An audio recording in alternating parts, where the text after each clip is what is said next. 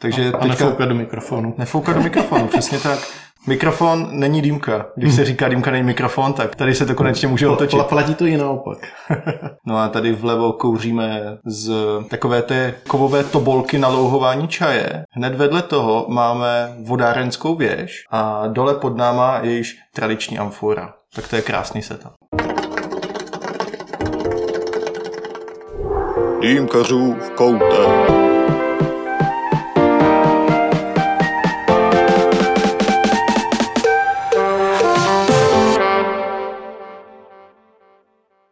Přátelé, kamarádi, vítám vás u nového dílu podcastu Dýmkařů v Koutek a tentokrát jsem konečně na cestách. Ano, vytáhl jsem prdel z Prahy a dojel jsem až do překvapivě do Brna. Tam míří spousta cest. No a teďka vysedávám v jednom absolutně lahodném prostoru, který se jmenuje Mockup Space. Je to takový trochu ateliér, trochu kuchyň, trochu místo na natáčení zajímavých videí a je to tu krásné. Přijel jsem tady na pozvání pána, který vyrábí velmi, ale velmi snad snadno rozlišitelné dýmky. Takový malý hint, jsou to dýmky z přírodního materiálu, který se musí vypálit jsou to dýmky krásně malované, glazurované, neobyčejné a není to žádná rychlokvaška, protože to vyrábí už nějaký ten pátek. A já jsem přijal pozvání Lukáše Filipenského, který stojí za značkou Amfora, zároveň je relativně čerstvým otcem, takže by mě zajímalo, jak tohle všecko bude kloubit dohromady, zeptám se ho určitě na to, zároveň rád fotí a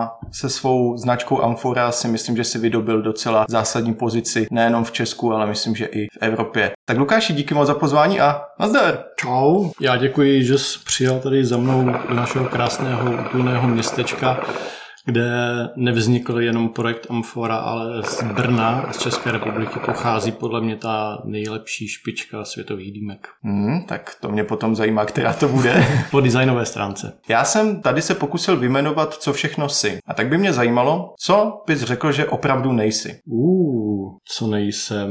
Lehký start, znáš to. Mhm.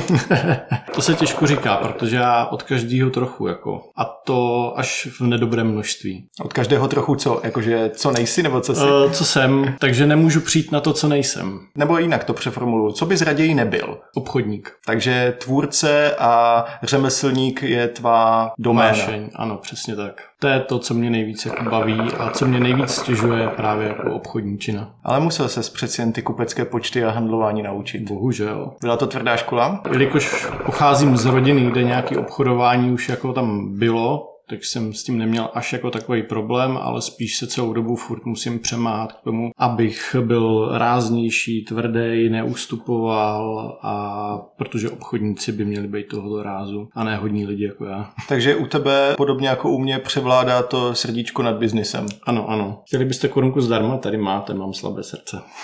tak snad ne tolik slabé. Ale vím konkrétně o jedné věci, kterou opravdu nejseš. A to Filip.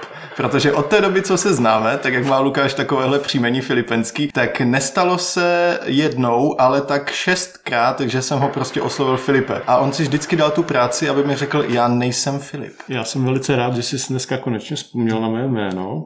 to už takový a evergreen. K tady tomu mám takovou jako historku, jeli jsme jednou nahoře, když jsme byli menší a nechali jsme si dělat průkazky na skipasy a po odevzdání nějakého průkazu, jestli občanky nebo něco, tak jsem si vyzvedl ten pas, skipas a tam byl napsaný Filip Penský. Mm. Já jsem za ním přišel a říkám jako pardon, nejsem ani Filip, ani příjmení Penský. Je to dohromady, až to máte špatně. Když to ztratím, tak vy mě to na moji občanku nedáte. A ona, to je jedno, já si vás budu pamatovat. Já si to tady napíšu. Říkám, jasně. Ale zase je to dobrý pseudonym, kdyby si chtěl někde dělat rezervaci a nechtěl bys, aby věděli, že přijdeš právě ty. Přesně, Filip Penský. Aspoň si to budu pamatovat. Jo, takže v dýmkerských podnicích, kdyby někdy přišel tady Lukáš na inspekci, jestli používáte jeho korunky a dýmky, tak možná si to bukne s tímhle pseudonymem. Každopádně zmínil jsem se, že jsi fotograf. Odkud přišla tahle vášeň? Bylo to takový ten typický teenager, který se nějak dostal k nějakému lepšímu foťáku, zrcadlovce a tak nějak blejskal, co šlo okolo, anebo ten příběh má trošičku jiný základ? Focení, ne, že bychom to měli jako zabudovaný v rodině, ale otec eh, fotil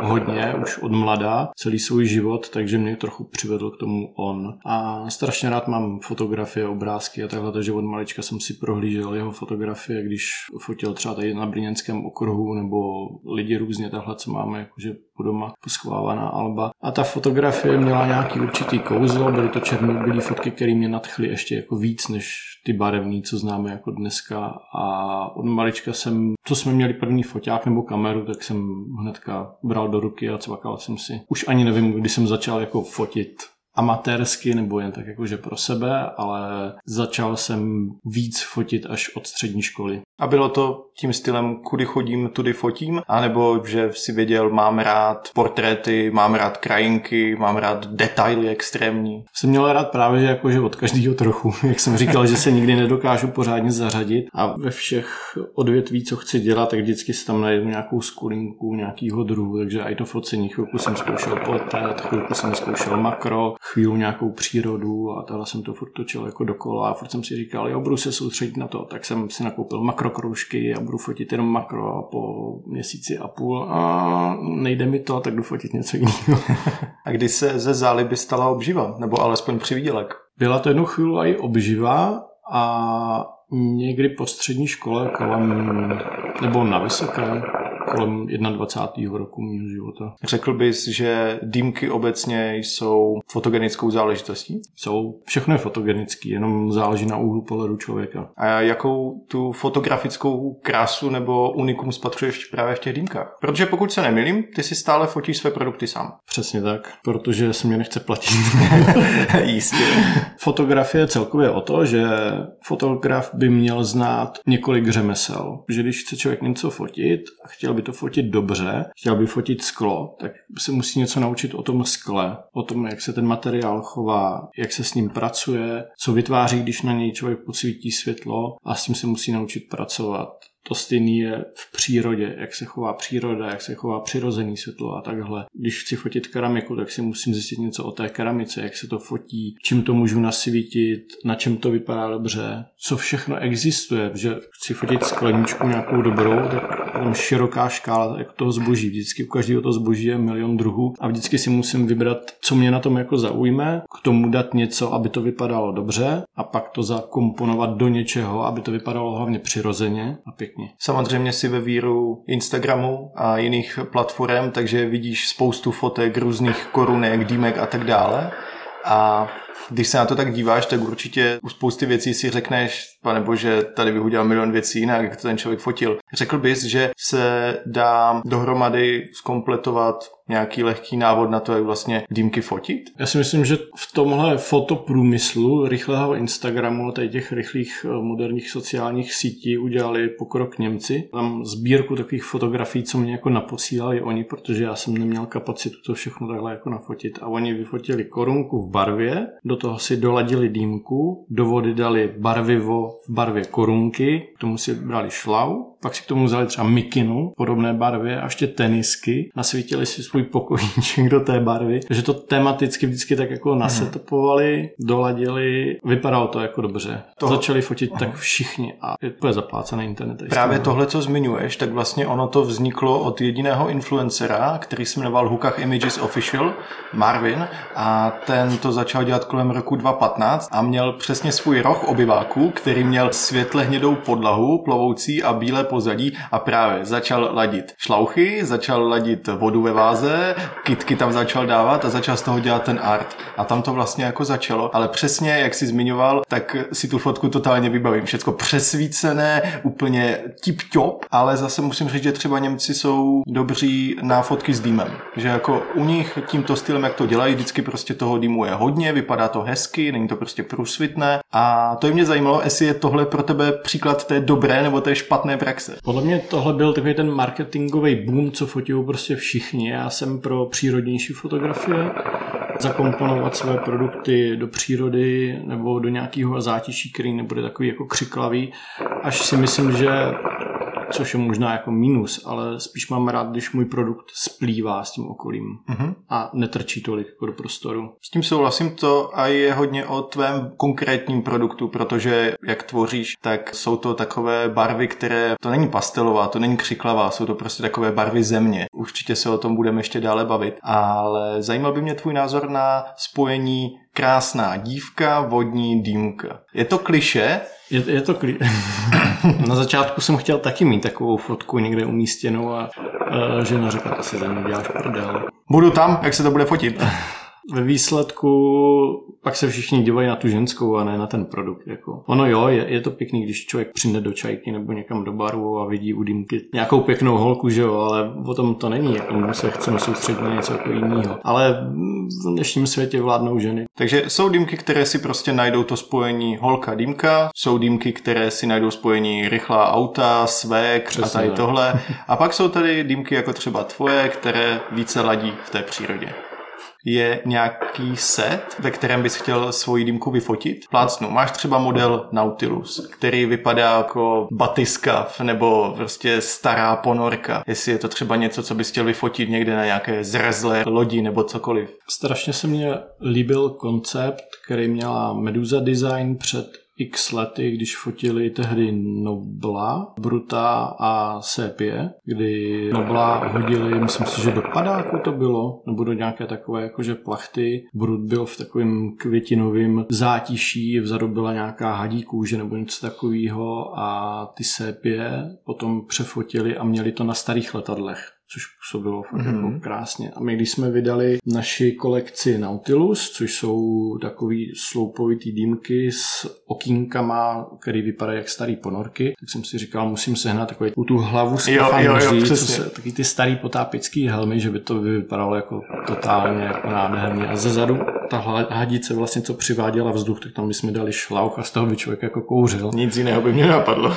a jo, taková a byla... sehnal? No, nesehnal, no, taková byla vize, jako, ale některé produkty se zánějí mnohem hůř, než by si člověk myslel. No. Když se zpětně koukneš, jak si propagoval Amforu díky těmhle fotkám během let, tak je nějaké období, které, když se na něho dneska podíváš, tak řekneš, pane bože, jak jsem to vyfotil, co to je za hnus, to je nasvícené ty barvy. Jakože díváš se i zpětně na to, co si vytvořil, nebo prostě jenom dál, co mám teďka za nápad, takový produkt, takhle to vyfotím. Na začátku, když jsem fotil, tak jsem fotil ještě na zahradě, ještě jsem neměl možnost být tady v ateliéru v Mockup Space. Ty fotky byly taky jakože hodně jednoduchý, hodně přírodný, bez nějakého externího světla, prostě jenom jednoduše jako vyfocený. Když to zasvítí, tak to vyfotíš. Jo, ale, ale bylo to fakt jako úplně easy peasy a žádná hloubka jako v tom nebyla, aby jsem chtěl hlavně, aby jako teďka na začátku něco bylo, aby se vědělo, že značka existuje a takhle. Ale že bych vyloženě změnil ten koncept nebo toho, jak jsem nad tím přemýšlel, tak to ne, protože ten put té přírody do toho zakomponovat a to, kde ty dýmky bych chtěl fotit a jak by to mělo vypadat, tak ten mm. myslím, že zůstává stejný. Samozřejmě jakože v lepším setupu. Jasně, rozumím. No, nenechám tě tak jednoduše utéct od té otázky, kterou jsem položil před několika minutama. Už si měl možná třeba i čas si to rozmyslet. Tak jsou podle tebe nějaká doporučení, jak bys vlastně měl dýmku či korunku fotit? Zkusil bys něco takového dát dohromady? Já za sebe můžu říct, že jsem třeba uchyl na mřížku. To znamená, že musí, když třeba fotím dýmku, fakt to být ta dýmka prostě rovně, žádné křivo a tak dále. To mě třeba to jako je, strašně irituje. To je asi jakože nejvíc, jakože u těch dýmek dýmka by samozřejmě jako měla být přímo. Taky asi záleží, jako co člověk od té fotografie nebo jako kam ji použije, protože ne každá fotka, kterou bych chtěl použít, tak na internetových stránkách, kde prodávám produkt, se perfektně hodí, ale na nějakou propagaci, kde člověk potřebuje lifestyle, tak se prostě jako nehodí. Takže záleží, jako jak, jak to fotíme. Mm-hmm. Ale rozhodně by tam měl vyniknout ten produkt, nemělo by to být hlavně nějak extrémně přeplácený, aby člověk v tom jako našel to, co jakože hledá. A myslíš si, že v těch tvých fotkách z přírody, kde si sám říkal, že si rád, když to tak trošku spíš zapadne, se toho teda držíš?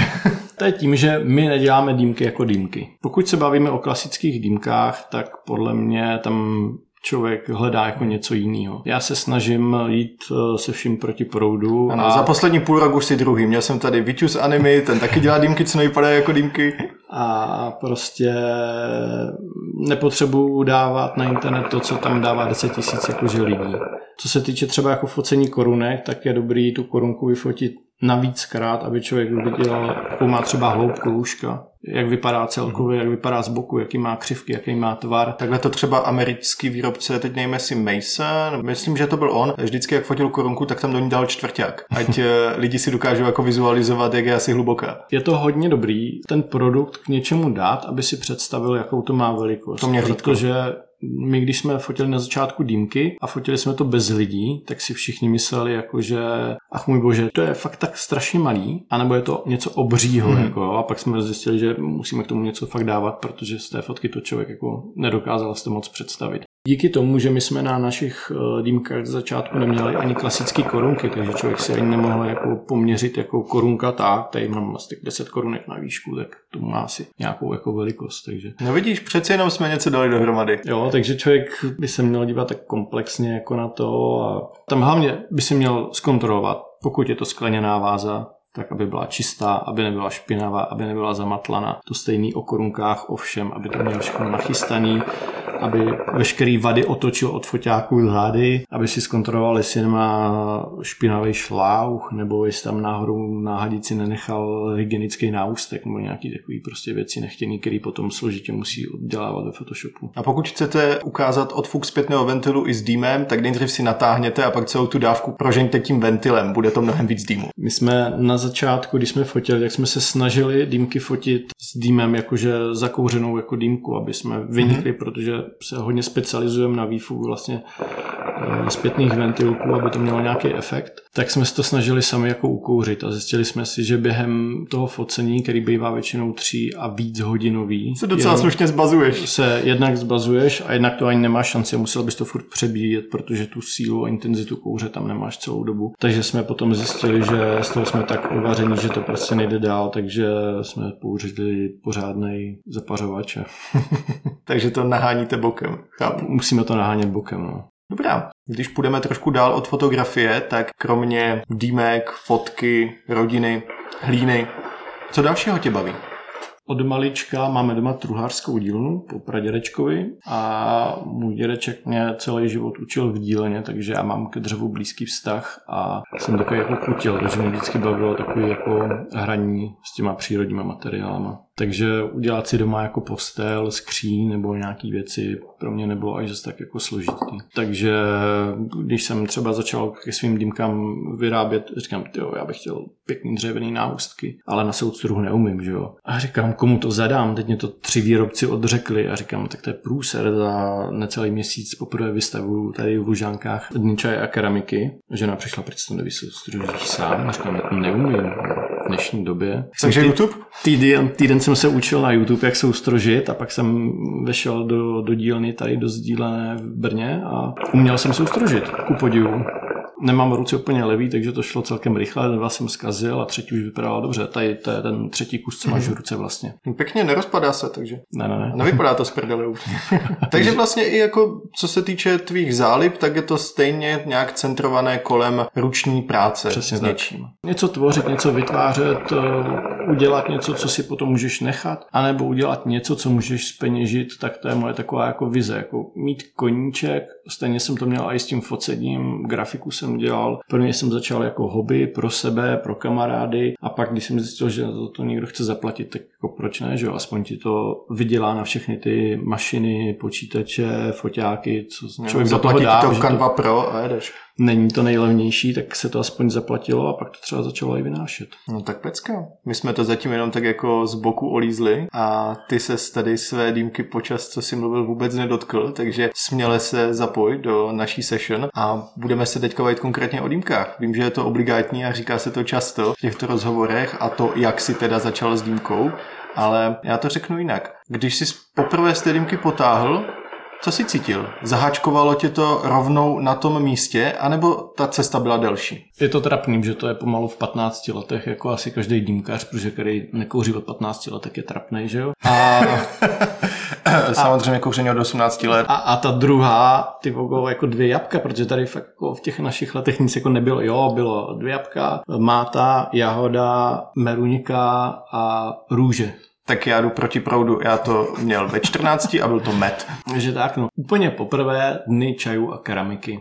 Na základní školu jsem chodil se spolužákem, který jeho otec byl keramikář a dělal pro lužánky a pro tady různý brněnský čajovny a pro celou Českou republiku jako keramiku. Přitáhl mě sebou na festival Dny čajů a keramiky jestli bych tam nechtěl pomoct za barem. Říkám, jo, proč ne, rád se jako podívám, mrknu se na to. Pak si zjistil, sakra, on je to čajový bar. A já jsem vůbec ještě nevěděl, já jsem jako čaj, jako, já jsem ještě ani v té době nebyl nikdy v čajovně, takže a. pro mě to bylo úplně jako, ale jako bylo tam něco historického, japonská, takhle keramika, říkám, jo, to by mohlo být pěkný, půjdu.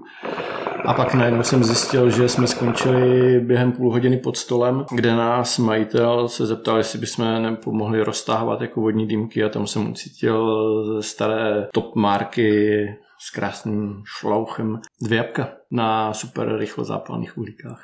Wow. Ono, to dvojité jabko dělí komunitu na miluju, nesnáším a zvládnu to miluju dodnes. Samozřejmě bylo období, kdy jsem ho nemohl vystát, ale jak člověk v tom dospěje, tak zjistí, že to je... Že to nejsou dvě jabka, ale ani z lekořicí.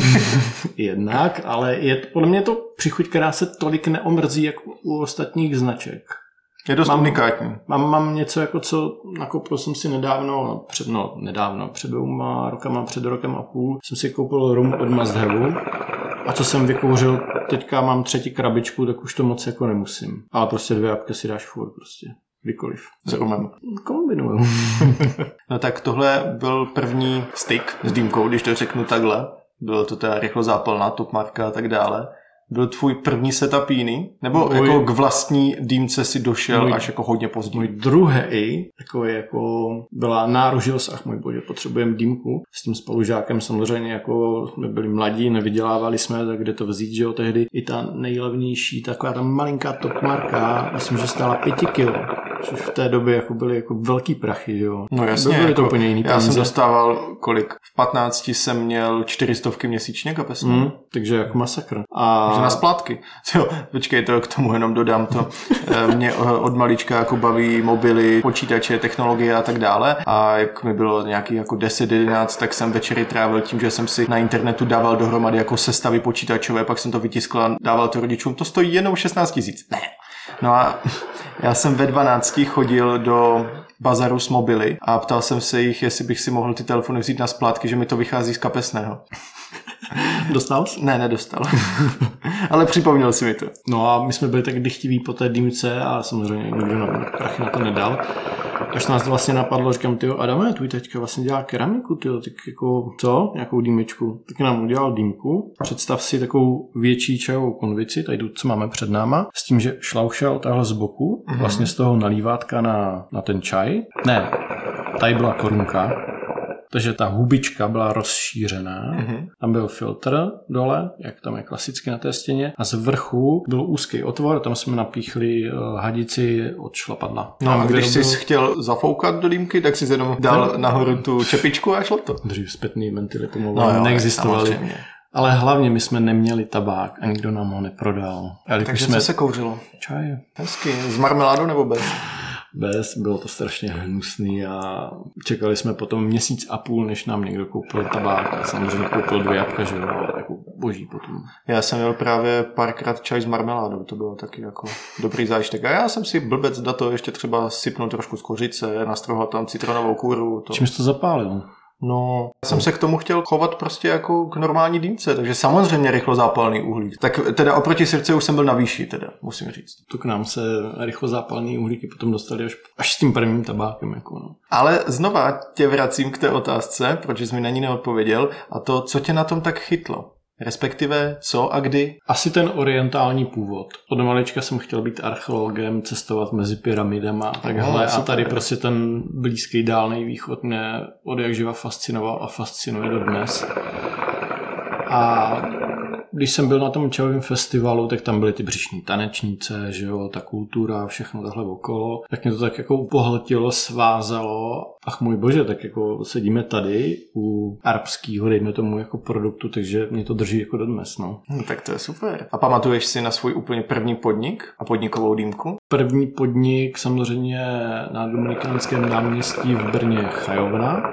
Ten má tak dlouhou historii? Ten má ještě mnohem delší historii. Jakože to... byl založen novém tisíciletí nebo pak devadesátky? Devadesátky. Hezky. Já mám totiž za to, že první čajovna v Brně, tuším, že byla Nefertity a tu otevíral Kasim v roce 97 si myslím si, že... Jestli, ča, ještě, jestli čajovna je starší? Tak... Já, já mám dojem, že ještě byly ještě dřív. Tady byly tři čajovny. Nefertity ještě jedna ale vůbec si teďka nespomenu název. A potom Chajovna. To, a Chajovna dřív to byla jedna taková malá komůrka, to nebylo jako, že celý ten Aha. komplex toho podzemí, jak je jako vlastně dneska. Takže tam byla tvoje první podniková dýmka. Yep. Pokud se nemýlím, tak stejně jako v mém případě, když jsem si dal svoji první čajovnickou dýmku v Bohumínské čajovně, tak jsem tam i potom začal brigádničit. Přesně tak. Byl jsem tam dva, dva, dva, dva roky, si myslím, že jsem brigádničil jako šíša barista. Odnesl jsi o tamtud něco, na co spoleháš dodnes? Nějakou moudrost nebo nějakou praxi? Já jsem tam začínal ku podivu na umývání nádobí, protože tě nikdo, jako když přijdeš do takového podniku, jako jednak k čajům a k dýmkám jako nepustí. Když jsem tam šel vyloženě za dýmkama, tak jsem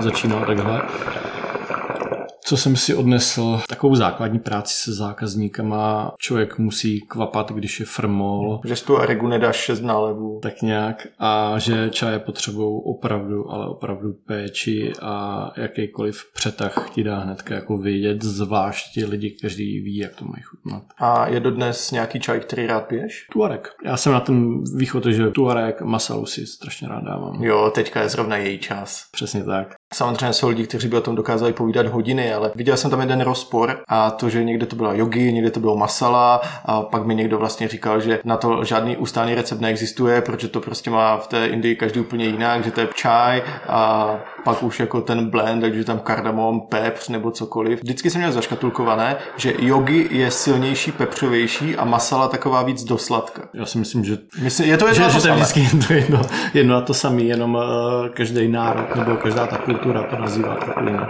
A když už jsme tady v Dýmkarském Brně, tak co tě na Dýmkarském Brně štve a naopak, co bys z hlediska toho, kde jsi Dýmkař Brně, co bys nevyměnil? Že třeba v Praze nenajdeš, v Ostravě nenajdeš. Čem je tady ta scéna pro tebe unikátní v tom dobrém i v tom špatném? Štve mě v Brně, že v dobré čajovně na římském náměstí už nedělají dýmky, že to byl jeden z nejkrásnějších podniků dělaný ve starém stylu, kde jsou všude koberce a není v podzemí. Jsou tam okna, kde krásně prosvítá světlo a dělá to ty pruhy mm-hmm. skrz tu zakouřenou místnost. To byl ten nejkrásnější okamžik. Hrála tam super hudba, měli tam velice dobré dýmky. Tam jsem zažil, když do České republiky přišly kokosové uhlíky. Na začátku tam byl příplatek 10 korun, mm-hmm. to když si chtěl dát člověk kokosáky, samozřejmě chtěl, protože jako už jsme nechtěli kouřit ty hnusy, že jo. Tam jsem strašně měl rád, protože být celý den v podzemí, pracovat a pak tam ještě kouřit, tak to není úplně ono. Co se mně líbí na Brně, nevím, já Prahu nemám tak, eh, když to řeknu, blbě prokouřenou,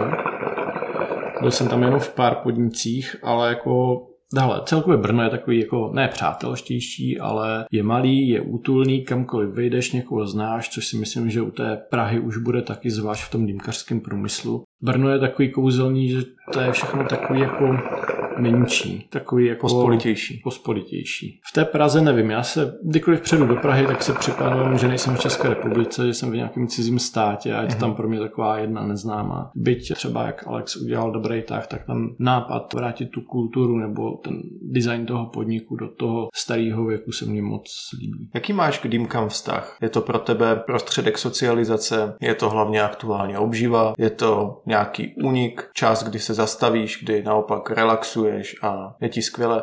Jak vlastně ty tu dýmku vnímáš? Proč ji kouříš? Dřív jsem to měl hodně takový jakože poznávací, stmelovací s lidma, protože jsme se potkávali s kamarádama u jedné dýmky, takže to bylo hodně stmelovací. Chobotnice dýmka, nebo jste si podávali? I chobotnice jsem zažil hodně, hodně nezacpaný šlouchy, takže jsme si moc nezakouřili. Já, držet ten palec na to. Ale bylo to takový, jako že si člověk jde, jakože posedět s přáteli, pokecá si, rád vyšel ven do města pak jsme to tahali jako úplně, úplně všude, jako do všech hospod, prostě kamkoliv jsme šli, šli jsme do tanečních, brali jsme si dýmku. Prostě. Brno bylo přátelské v tomhle.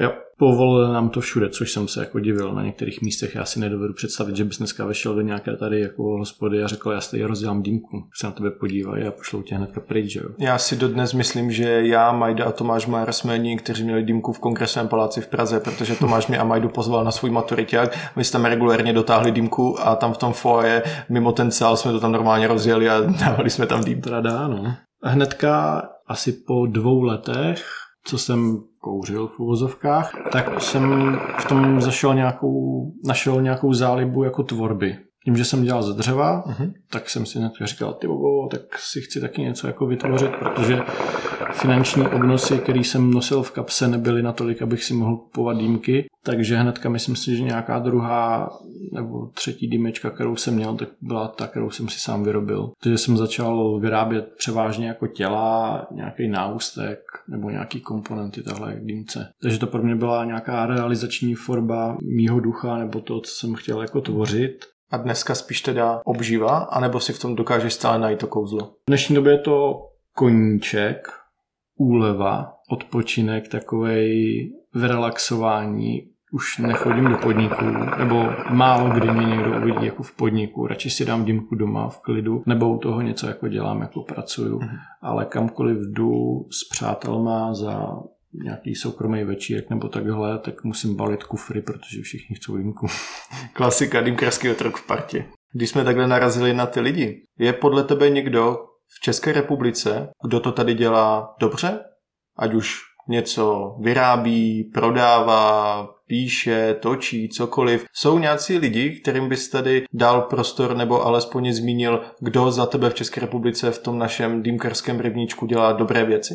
Spousta věcí nebo spousta těch značek, který vidíme kolem sebe, tak eh, si prošli nějakým určitým, nějakou, nějakou cestu jako vývoje a nás všechny jako poposouvali. Když jsem založil Amforu, tak jsem vůbec neznal Dalibora, ani tebe, ani nikoho. Takže tady už jel nějaký jako dýmkařský, eh, nějaká dýmkařská komunita, která šla úplně prostě jako mimo mě. Mm. A já jsem si žil v takovém svým uzavřeném světě. I když my jsme třeba s kamarádem jezdívali, byli jsme v Manchesteru, kam jsme šli za zkušenou jako na dýmky se podívat, jak to dělají takhle, ale nenapadlo mě jako vyhledávat tady nějaký lidi. Až když jsem vydal značku, tak hnedka na Instagram první zpráva, co mě přišla, tak Dalibor, jakože a nějaký nový produkt, ahoj Lukáši, mohli bychom se seznámit, já tady něco tady. A on má toho sběratelského a novinkářského ducha. A já říkám, ty jo, jako tady se to nějak jako hrotí, jako neměl jsem ponětí a já jsem rád za to, že tady v okolí je jako tolik jako lidí. Já, i když strašně moc lidí třeba nemá rád jako medúzu z toho, že to jsou dýmky, který ne, že by nebyly funkční, ale nejsou pro nás tak uživatelsky přívětivé, jak bychom si přáli, nebo nesplňují ty naše náročné požadavky, tak z hlediska designu já jsem si v nich našel určitý kouzlo, za co jim skládám jako velký hol, prorovali se do světa, jako myslím si, že první z České republiky, kteří dostoupali do takového jako obdivu nebo dosahu jako po celém světě, což se musí říct, že klobouk dolů dali dýmkařskému průmyslu silikonové hadice, což nám ulevilo celkem dost na zdraví, protože kouřit furt z těch opletených hadic a vyfukovat ten nerezový popel nebylo úplně třikrát user friendly. A k tomu podsvětlené dýmky, koktejly do vázy, celoskleněné dýmky, dýmky Já, na kových podstavcích. Je to, je to, změnili trochu ten eh, pohled na ten dýmkarský průmysl, kde i mě vnukli nějakou myšlenku jako pojď, pojď, pojď bokem a udělej něco jiného. A to je Takže... podle mě e, zásadní přínos lidí, kteří jsou kvalitní v tom, co dělají mimo dýmkarský průmysl a začnou dělat dýmkarském průmyslu. Já jsem se o tom bavil i s Vítěou, že takových lidí je velice málo. Ať už jsou to designéři, nějací řemeslníci, cokoliv. A zkrátka lidi, kteří mají buď šikovné ruce, velkou životní i světovou zkušenost, tím neříkám, že to v naší komunitě chybí, ale že málo lidí z nedýmkarského světa začne dělat kvalitní věci v tom dýmkarském a dají tomu nějaký jiný pohled, jiný přínos. To si myslím, že nám tady třeba jako chybí, abychom se zase trošičku posunuli dál. Přesně tak, jak říkáš. No. A jako, jako první lidi, kdo mě jako napadá, tahle, který bych chtěl zmínit, tak právě jako kluky z Meduzy, protože my jsme seděli jednou tahle v trafice, ahoj Jirko, a kouřili jsme dýmku. On se učil na vysokou a na zkoušky, já taky, ale spíš ne. kouřili jsme dýmku a byla všude mlha a bylo zamlženo. A u nás v trafice bylo taky těžká mlha. A Jednou nám tam paní přinesla katalog. Je, je, je, vy tady kouříte dýmku, můj syn to taky dělá. A teď nevím, jestli myslela zrovna Jiřího nebo Kubu nebo hmm. někdo v té firmě, kdo tam byl. A říkali jsme si, jo, tak Ježíš Majra, co to bude, asi ne. A přinesla takový luxusní katalog na brutálním papíru, kde byly designově nafocené dýmky a teď si nemůžu vzpomenout na rok, ale to tady v České republice vůbec nefungovalo, zatím měli pár kusů prodaných jakože ve světě. Já jsem si říkal, to není možný, jako tohle jakože je z Brna. A tohle je dýmka? A tohle je dýmka, takže to jsme měli jako veliké jako wow a tím mě otevřeli nějakou cestu jít myšlenkou, vytvořit taky něco jako svýho. Ale když se přesunu jako dál, že jo, kdo mě nebo co mě jako dal v té mé tvorbě nebo v tom dýmkarském průmyslu, tak samozřejmě možnost být na těch čajových festivalech poznat nějakou tu komunitu. Takže díky těm čajovnám, který se soustředili převážně na čaj a na keramiku, ne na dýmky, tak jsem se k tomu dostal. Takže všem tady těm lidem bych taky jako dal zhod, ho díky, protože bez toho bych tady nebyl ani tady ty naše krásné produkty. A potom asi velkou zásluhu mají ti, co dělají vlastně tu osvětu, který to propagují, což jsi vlastně ty a Dalibor, který vlastně uh, jednak nám přinášejí novinky ze světa, ale jednak nás ukazují světu a ukazují, že Česká republika je na dýmkařském průmyslu podle mě jako na tom hodně dobře, protože tady vzniklo hodně zajímavých projektů, některý umřeli, některý přežívají, některý končí, něco třeba začne, já doufám, že tady určitě něco jako vznikne a, a celý to takhle jako funguje, spojují to a tahají nás výš a výš a díky nim se dostáváme mnohem zajímavějším věcem. Tak minimálně za sebe děkuji. A ty jsi narazil právě na Jirku Starého a Meduzu. Není náhodou, že nejenom tohle první setkání tě trošičku ovlivnilo ve tvé budoucí tvorbě, ale také i ve tvém pracovním životě, protože pokud se nemýlím, tak si pro Medus pracoval. Přesně tak. Nebylo to nějak jako, nějaký jakože plný úvazek, dělal jsem tam sommeliéra. Jak se k tomu dostal? Přes ten katalog. Přes tu trafiku? Přes, no, no, úplně ne, potom jak jsme, začal jsem už blbnout se svýma dýmkama, ale furt to byly klasické jakože skleněné vázy těla a takhle a můj brácha vždycky viděl potenciál v mé tvorbě a vždycky říkal, ty vole, bys měl něco dělat, něco dělat a jednou objevil inzerát, že kluci hledají někoho do firmy Meduza a říkám, jo, a už mě tam hnedka jako šup, pošli tam životopis, ať se tam jako dostaneš, tak jsem tam poslal životopis a... Splňoval si kolonky? Mm, díky mé angličtině a nulové obchodničně a milion dalších věcí a to, že umíš jenom s dýmkama, tak ti nezaručuje prostě být ve firmě s dýmkama. Což jsem byl strašně zklamaný. Takže tě vyhodili oknem a ty se... Ne, ty... Oni mě podle Takže mě tě vyhodili ne... dveřmi a ty se vrátil oknem. Já mám dojem, že mě ani neodpověděli na e-mail. Ano, mě napsali, jako, že nesplňují prostě základní požadavky, takže ani na pohovoru jsem nebyl. A tehdy má i nynější nejlepší kamarádka Sonja byla a, Soniu znám. zručná víc v podniku, protože dělala za barem s dýmkama hodně dlouho, měla zkušenost i s jinýma věcma, tak uh, měla dobrou angličtinu a kluci jako hodně požadovali angličtinu a další dovednosti, tak jsem eh, jí poslal ten odkaz, říkám, hele, mě to nevyšlo, zkus to aspoň ty. Ta se tam dostala a pak zadníma vrátkama jsem přišel já, tada! A máte mě tady. Byla to zajímavá zkušenost. Člověk si myslel, že jde do vysněné firmy, kde chce zůstat celý život, ale ono ne vždycky tak, jak to na první pohled vypadá, tak to potom nemusí být takový. Ale zažili jsme tam hodně srandy, hodně zajímavých věcí a hodně míst jsme navštívili, který, kam bychom se normálně asi nedostali. No. Na to vše se zeptám. Medius, a to se taky relativně málo ví, byli vlastně takovým otcem, zakladatelem oboru dýmkarský catering hlavně na té profesionální úrovni. A ty si říkal, že si dělal someliera, což byl teda člen, součást toho cateringového týmu. A mě by zajímalo tehda, v době, kdy o nějakých dýmkarských cateringzích jsme si mohli spíš nechat jen zdát a maximálně se to dělalo občas z nějaké čelovny se vytáhlo pár dýmek někam ven na akci. Tak co to vlastně obnášelo tehda? Na jaký typ akcí a míst si s tou medúzou jezdil? Převážně zahraničí a takový ten první post, co kluci hledali, tak bylo zaškolování personálu v hotelích po celém světě. Většinou bylo to nějaký letní sídlo na nějakých ostrovech, kde si pořídili meduza dýmky a chtěli to tam rozjet a buď to měli sezóně nebo celoročně, ale většinou myslím si, že to dřív bývalo jako sezónní akce. A tam jel ten dýmkář, zaučil personál, jak se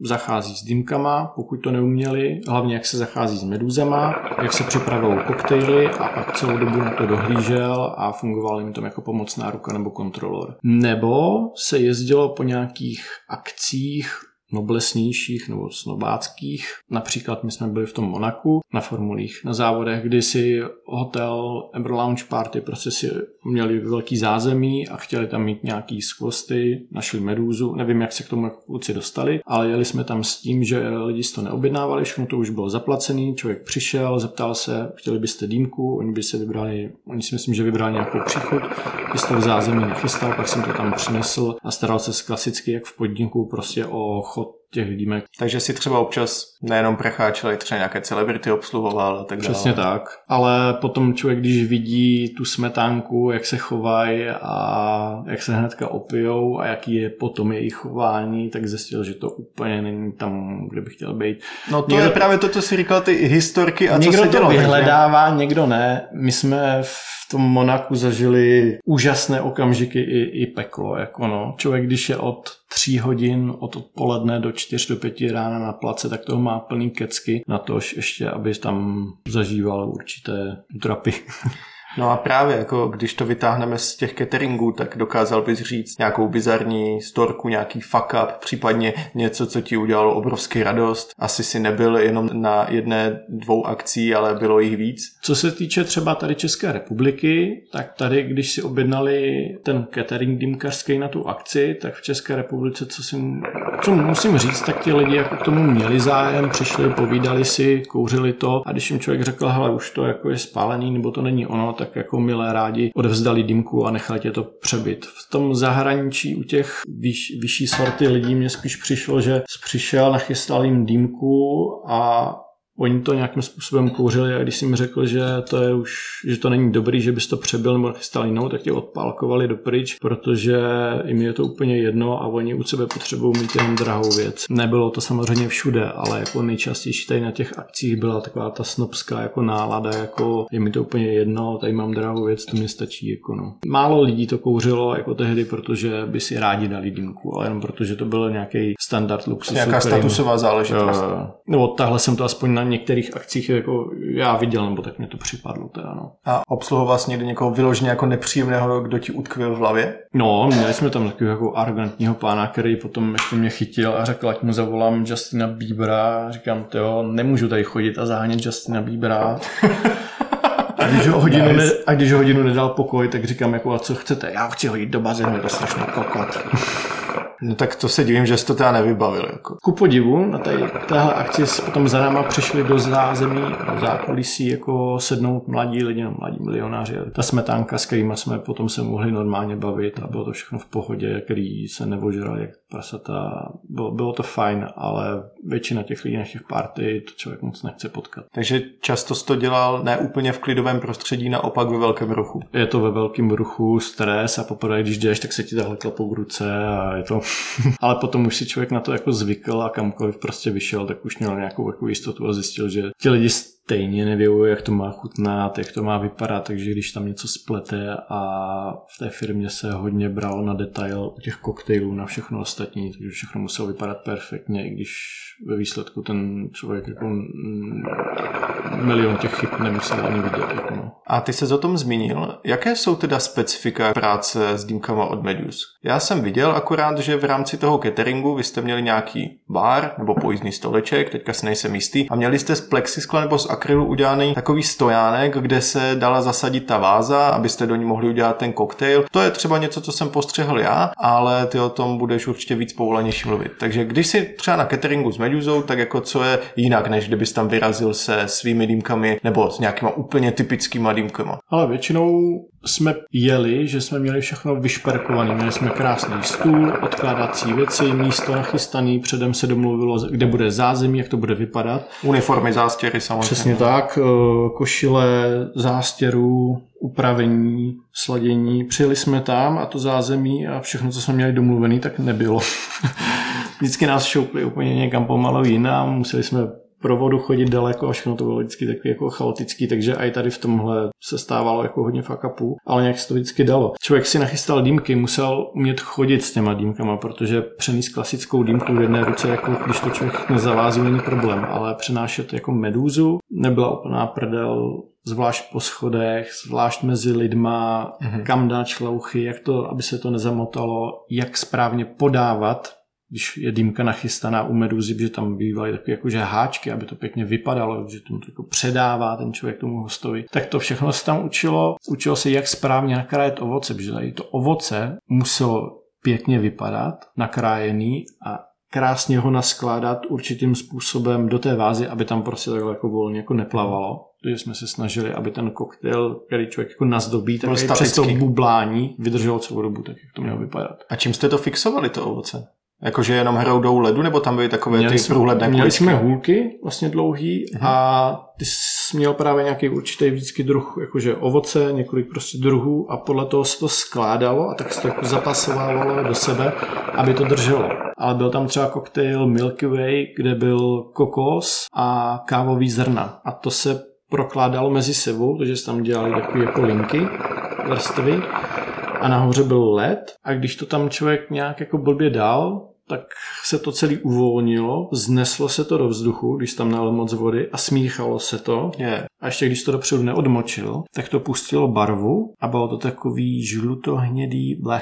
Takže jako u některých koktejlů zábava byla velice, velice zajímavá. A teďka zpětně, když si to teda jak připravoval, tak i rozkuřoval, kouřil a tak dále, jsou podle tebe dýmkerské koktejly jenom nějaký show off? Nebo je to něco, co může určitým způsobem ovlivnit chuť kouřené dýmky. Zkrátka, je to estetická záležitost čistě, tím pádem třeba zbytná, anebo když už ten koktejl uděláš dobře, tak se propíše do chuti té dýmky. Tvůj názor? Hodně lidí si myslí, že to je estetická a za mě je tam třeba 30-40% přidaná hodnota i na chuti. Protože to ovoce, když tam záleží, ne, ne u všech těch koktejlů, který byly jakože hodně citrusový, nebo ten produkt, nebo ten plot, který do toho zdával, mohl vymáčknout trochu šťávy ze sebe, tak to přidalo chuť do toho. A když měl jemný tabák, tak to krásně doladilo tu chuť a přidávali tam třeba panáky, alkohol, takže když to nepřehnal, musel tam,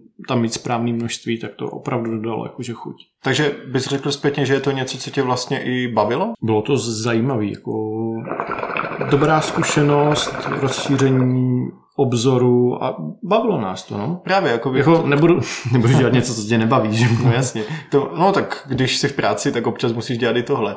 Ale to byl právě jako k čemu jsem směřoval, že dneska se na to děláme spíš tím překvapivě na Čechy tradicionalistickým pohledem, že dneska opravdu používáme vodu, občas nějaké to barvivo, nějaká ta světilka, ale ten trend koktejlů se od nás jako hodně vytratil. Protože lidi to tam většinou tak jako naházeli a neuvažovali nad tím, jako že co tam dávají, jestli to ovlivní chuť. A potom, když už tam nachystáš ten koktejl, tak tomu koktejli v té vodní dýmce by měl přijít určitá směs tabáku. Měl by si zdát záležet i na značce, jaký mají chutě, jakou mají intenzitu a takhle, a tak jakou příchuť tam dáváš. Protože pokud dáš do nějakého brutálního citrusového koktejlu a dáš tam k tomu prostě vanilku, tak tu vanilku tam moc jako neucítíš, že jo? Souhlas. V tomhle jsem měl takovou zkušenost z Kieva, byl jsem tam v Parbaru, tuším, a tam jsme si dali dýmku a ta byla postavená na koktejlu ze svařeného vína a nějakých jako výrazných kořeních a hlavně bylo to teplé. Já jsem říkal, hej, jako pro tu prdel si to musím dát, ale to bude strašné. Jako ano, ten dým prostě nebyl chladivý, ani jako v pokojové teplotě, ale bylo to strašně zajímavé, jako dost mi to chutnalo a pak vlastně dodnes se ve mně perou takové jako dvě persony. Ta tradiční, jako čistá voda, neřeším, super, funguje to, takové to, no jo, ale tak nejsme přeci jen trošičku jako konzervy, neměl by některý ten koktejl třeba někdy smysl a opodstatnění? Určitě není od věci si do vázy přilit něčeho trochu. Ale za mých mladých let jsme zkoušeli nalit si červené víno a jiné určité nápoje a člověk zjistí, že to vůbec nedá kouřit. Eh, flaška vodky, jo, jo, to znám. Takže jako za sebe říkám, držte se radši té vody. Ale pokud chcete nějaký koktejl, tak to promyslete a vyzkoušejte. Lepší něco dělat jako pořádně, než halabala. To už radši zůstaňte u té vody. Přesně tak, přesně tak. Už to tady na sebe Luky propálil, ale abychom to trošku dali do kontextu, tak kde si ty získal svou zručnost? Dědičný dar, doufám, myslím si. Od malička jsme s dědou furt něco dělali v dílně, na zahradě, u babičky, na vesnici. Vedli mě k tomu a i otec eh, cokoliv doma, tak se opravovalo, takže furt byl člověk součástí nějaké, dejme tomu jako rekonstrukce. A tam jsme, jsem nabíral zkušenosti a zjistil jsem, jako, že ta ruční práce mě jako baví. No. Co vlastně dělal táta a děda? Táta byl jako obchodník, ten neměl jako ruční jako práci takhle, ale byl zvyklý si taky dřív jako všechno opravit, nebo většinu věcí. A děda byl stavař, po dědečkovi zdědil vlastně truhlářskou dílnu a učil se od něj, nebo sám získal jako mnoho zkušeností, takže nábytek doma, veškeré jako věci na zahradě, úplně prakticky všechno postavil svůj vlastní dům, takže tam to vzniklo, no, že nebyly peníze, takže člověk byl zvyklý si všechno udělat sám. Ty se zmínil o té dílně. Jak se liší tvoje aktuální dílna od té úplně první, kde jsi začal tvořit dýmkařské věci? Ta je furt na tom stejném místě. Liší se akorát, že tam je milion mašin od Parksideu. Když jsi vlastně začínal s tou myšlenkou, dobře, vytvořím si třeba tělo dýmky nebo náustek, tak šel si na vlastní pěst nebo se zeptal právě dědy nebo kohokoliv, prosím tě, mám tenhle nápad, pomohl bys mi to vyrobit, nebo vyrobíš mi to, já se ti budu dívat pod ruce, nebo si rovnou na základě své vlastní zručnosti prostě do toho šel a pokus omyl? To už jsem byl ve věku, kdy jsem si asi tvořil sám, kdy už jsem, ne že bych jako nepotřeboval, ale zrovna to, co jsem tvořil, tak jako neměl jsem potřebu jako se na něco ptát. Asi byly nějaký úkony dělby práce, kdy jsem se dědy zeptal třeba u téhle mašiny, jak to nastavit, nebo co s tím udělat, proč to neřeže, nebo takhle. Ale už jsem byl jako, jako samostatná jednotka. Když jsem začínal tvořit něco na dýmkách, tak už to bylo jako, jako solo akce a je tvůj první vytvořený dýmkerský produkt dneska stále použitelný? A co to bylo? No, jak se to vezme? Protože jeden z mých prvních dýmkarských produktů, co jsem si vymyslel nebo nechal vytvořit, je jedna tady z těch korunek, což jsem jako nedělal já, ale nechal jsem si u svého keramikáře na zakázku udělat, je tahle korunka. Uh-huh. Tož pro posluchače, kteří nevidí, je to klasická korunka dost hluboká. Dřív se tak kouřil, nebo dřív nám je, je to u těch korunek hlavně vadilo, že se připaloval tabák, byly málo hluboký, byly taky ty klasické plítky sírské korunky a my jsme potřebovali něco hlubšího, aby jsme furt nemuseli nahoru dávat spirálku, mm-hmm. aby jsme nadstavili uhlí, aby se to tak nepřipalovalo a vydrželo to mnohem díl. Tak jsme si nechali udělat tyhle super hluboké korunky a tady krásně vidíš ten lem, kde končil ten tabák a tam je i vidět krásně ta mezera. Podpis dýmkaře bez dotyku. Přesně tak. Takže jeden z prvních produktů vlastně byly tady tyhle korunky a ruka rukou s tím šlo první tělo na dýmku. Ze dřeva bude někde doma na půdě asi. S jakými materiály pracuješ? Dřevo, vnitřnosti jsou většinou nerez, takže ten nakoupím, ten nějak Aha. jako neopracovávám, ale povrch dřevo a teď keramika. A je ti blížší dřevo nebo hlína? Tak jako obojí. Oba dva jsou to přírodní materiály, které nám poskytují milion možností. Člověk si může fakt jako vymyslet úplně cokoliv a nejradši mám rád v přírodě rostlý kusy, takže podstavce, náustky, které jsou už tvarově daný a člověk to jen tak jako lehce buď dopracuje, nebo tam vyvrtá nějaký otvory a dofunkční to, aby, to bylo, jako, aby z toho mohl kouřit. Ať už dřevo nebo keramika, případně jakákoliv hlína, tak to jsou materiály, které jsou velmi běžné v dýmkerském světě. Ne každý samozřejmě s nimi umí e, dobře pracovat, ale kolem těch materiálů kolují různé mýty. Tak by mě zajímal tvůj pohled na dřevo a hlínu, jestli jsou nějaké z těch mýtů, které jsi slyšel a třeba bys tady i rád vyvrátil.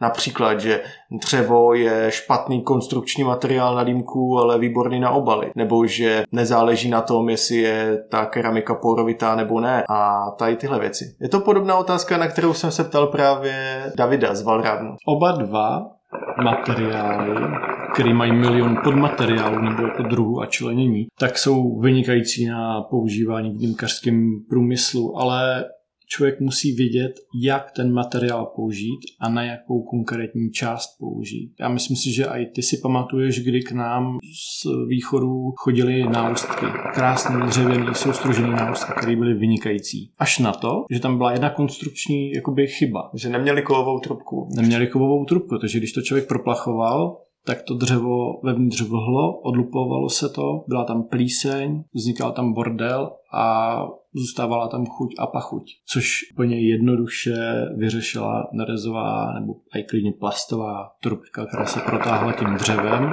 splnila nějaký jakoby v úvozovkách hygienický požadavek, aby to bylo proplachovatelné a neníčilo toto dřevo a dokonalé produkty na světě. A z hlediska hlíny, protože přeci jenom dneska už vyrábí spoustu korunek, ať už je to na fóru, telegramu nebo kdekoliv, spousta lidí se často dohaduje, jo, tahle korunka má takové vlastnosti, ne, ale hlína ti tohle neudělá. Jestli vidíš nějaké jako zásadní rozdíly, které si lidi interpretují jako jinak, než je ta realita? No, co se týče křehkosti jako materiálu, bych spíš jako viděl. Uh-huh. Hodně lidí si koupí korunku, ťukne s ním, ani neví jak, nebo si řekne málo a to se hnedka prostě rozbilo a říká si, to je ale nekvalitní materiál.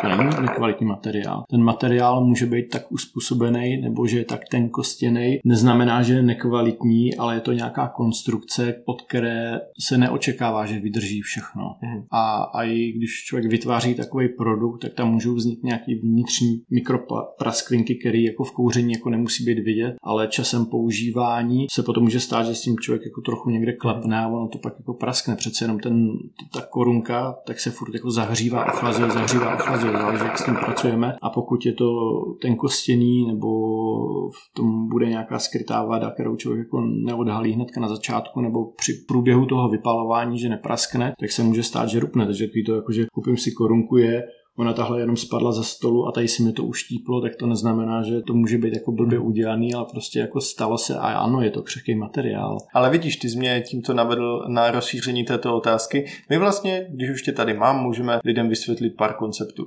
Tak Lukáši, proč korunky po čase brečí? Jakýkoliv materiál je porovitý. Ve výsledku i diamant je porovitý.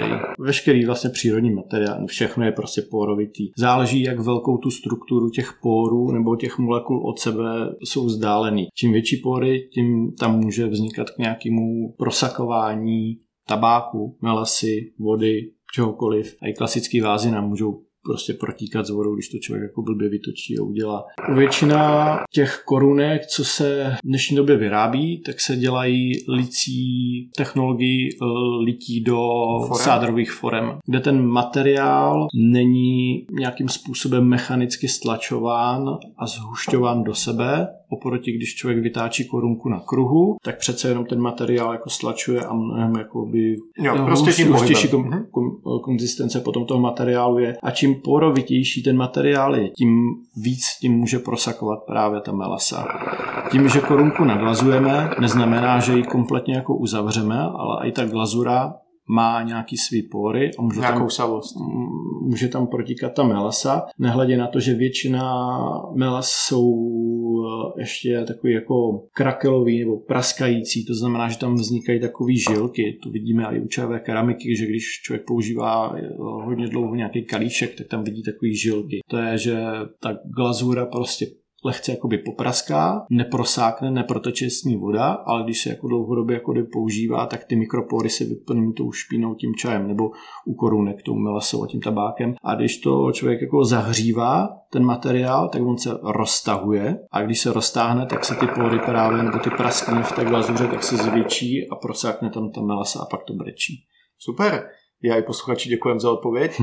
A další taková zvídavá otázka. Proč korunka UPG vede tolik tepla? Je to materiálem. Korunky se dělají z keramiky. Keramika je obecný jako název. A pod keramikou jsou desítky hmot, z kterých se dají tady ty korunky vyrábět. A každá má prostě nějaký určitý vlastnosti. Některý vedou málo tepla, některý vedou víc tepla. Záleží na tloušťce materiálu. Čím tlustší ten materiál je, tím může to teplo jakoby pohlcovat nebo ho může v sobě i dokonce jako udržovat, anebo ho prostě, když to je šamot, který sice jako je velká masivní korunka, tak ho bude pouštět, protože je hodně porovitý. A UPG prostě má takovou hlínu, která se prostě přehřívá.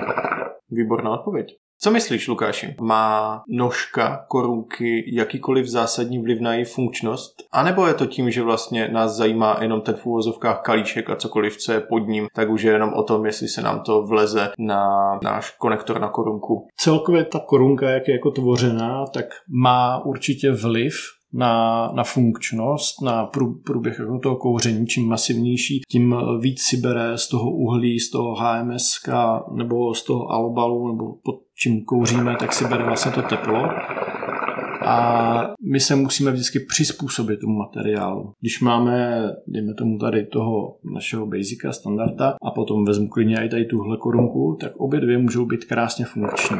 Ale každá bude s tím teplem pracovat trochu jinak. A my se vždycky musíme přizpůsobit jako té dané jakože korunce. Takže nejde říct, jako, že by byla špatná nebo horší, ale když vím, že je takováhle, tak musím vidět, co od ní můžu očekávat, jaký nabít a jaký dodávat teplo. A když ji správně budu dávat teplo, tak bude fungovat úplně stejně jak ta druhá. Ale ano, jsou i takové korunky, které prostě nefungují. Když máš tady tu korunku takhle před sebou, tak všímám si, že ty velmi rád děláš fanely, je to většina tvého portfolia a taky pravidelně na většinu svých fanelů umistuješ drážky do toho okraje tunilku. Je to podle tebe jenom designová stopa, anebo reálně ty drážky zlepšují airflow? Ty drážky jsme tam začali dávat kvůli tomu, když jsme začínali, tak jsme ty komínky měli hodně vysoký a když se občas stalo, že se prohl alobal, když to člověk kouřil na alobal, tak se to přisálo foil, na ten... Foil lock tak se to přisálo na ten komínek a prakticky člověk byl bez,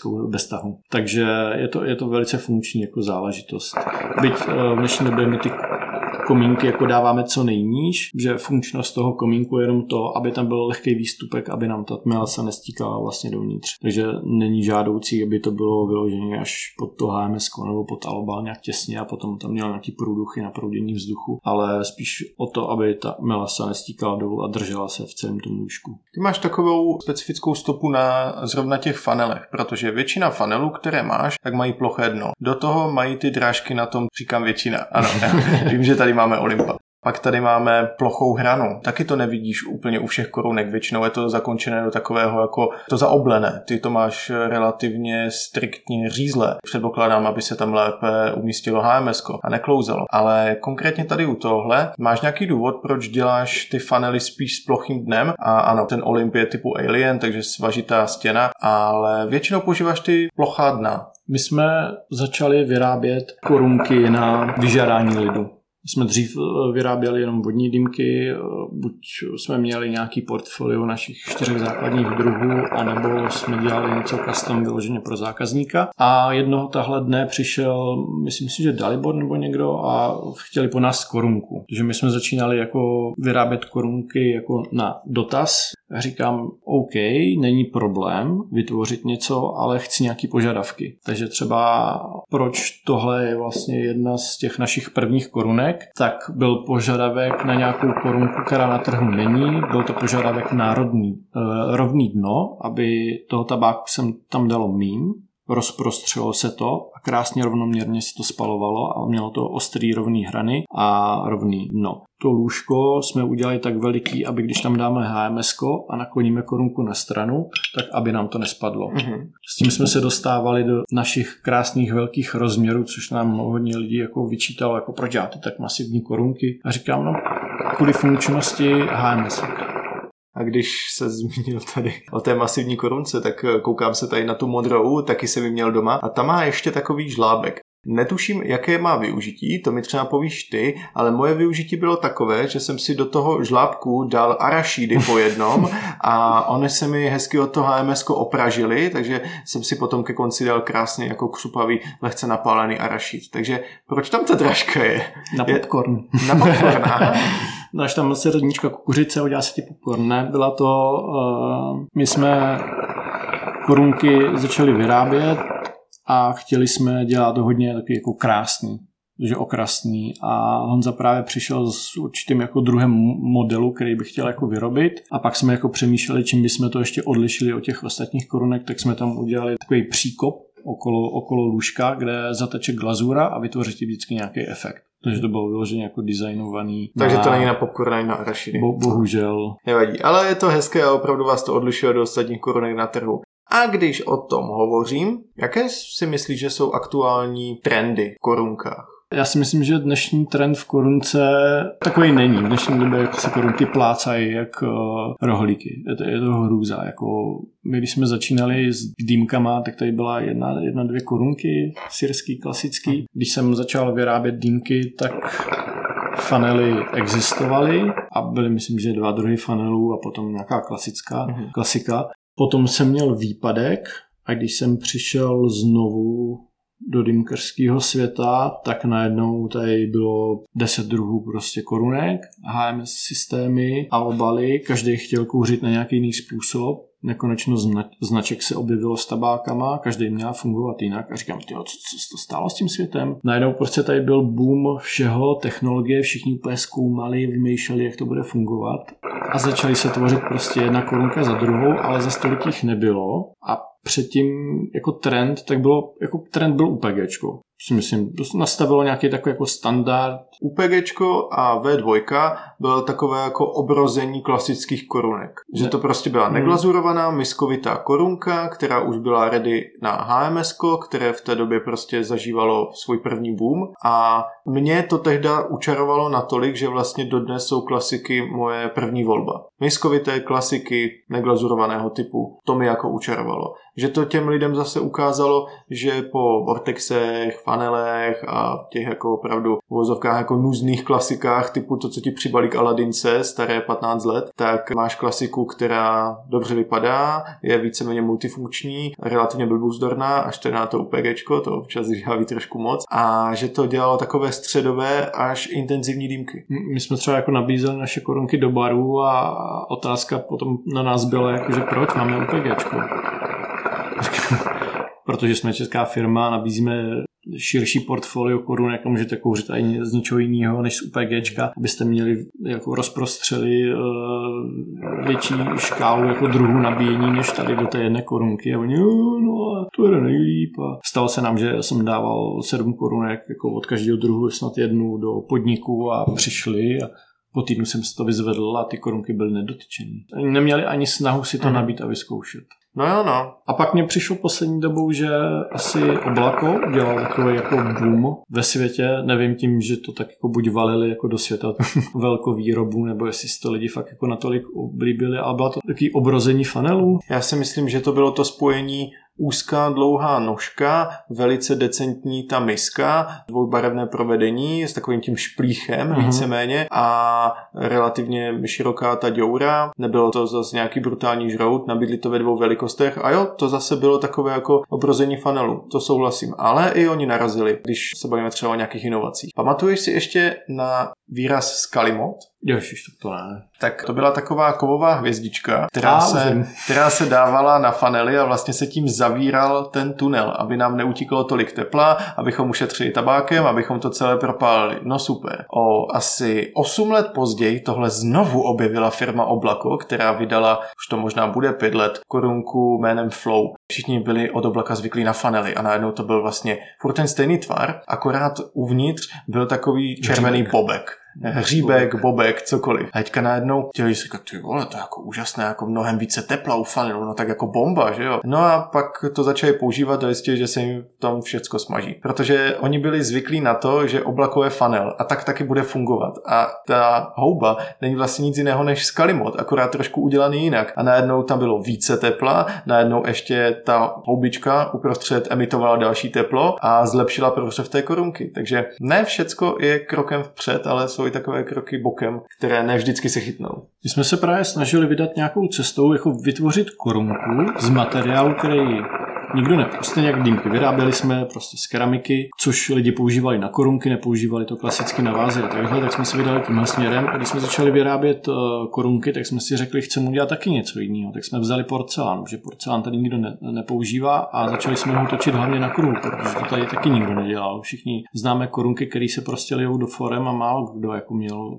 klasickou točenou jako korunku. Ono přece ten materiál, když zatočíš na kruhu, tak ho zhůstne, spevníš ho, jednak se tak jako lehce nerozbije a má taky jiný typotní vlastnosti a tímhle směrem jsme šli a zjistili jsme, že nám potom začínali říkat jako, máte tam jako hodně tabáku, jako tam vleze říkám, ale tak hodně tabáku, ale taky se z toho dá jako dlouho kouřit. Pak jsme to zmenšovali, zmenšovali, ale ve výsledku pak když jsem zjistil tak jako podniky, když se kouřilo, tak všichni furt chtěli mít na dýmce jako co největší odvar. Takže co nejmenší lůžko, co nejméně tabáku a pak se rozčilovali, že se jim to připaluje. Po hodině a půl další, další, šup, šup. Takže člověk si jde na dobrou dýmku, aby si prostě vychutnal chuť všechno, ale jako když už jdu do čajky, tak to nechci kouřit tři čtvrtě hodiny a konec.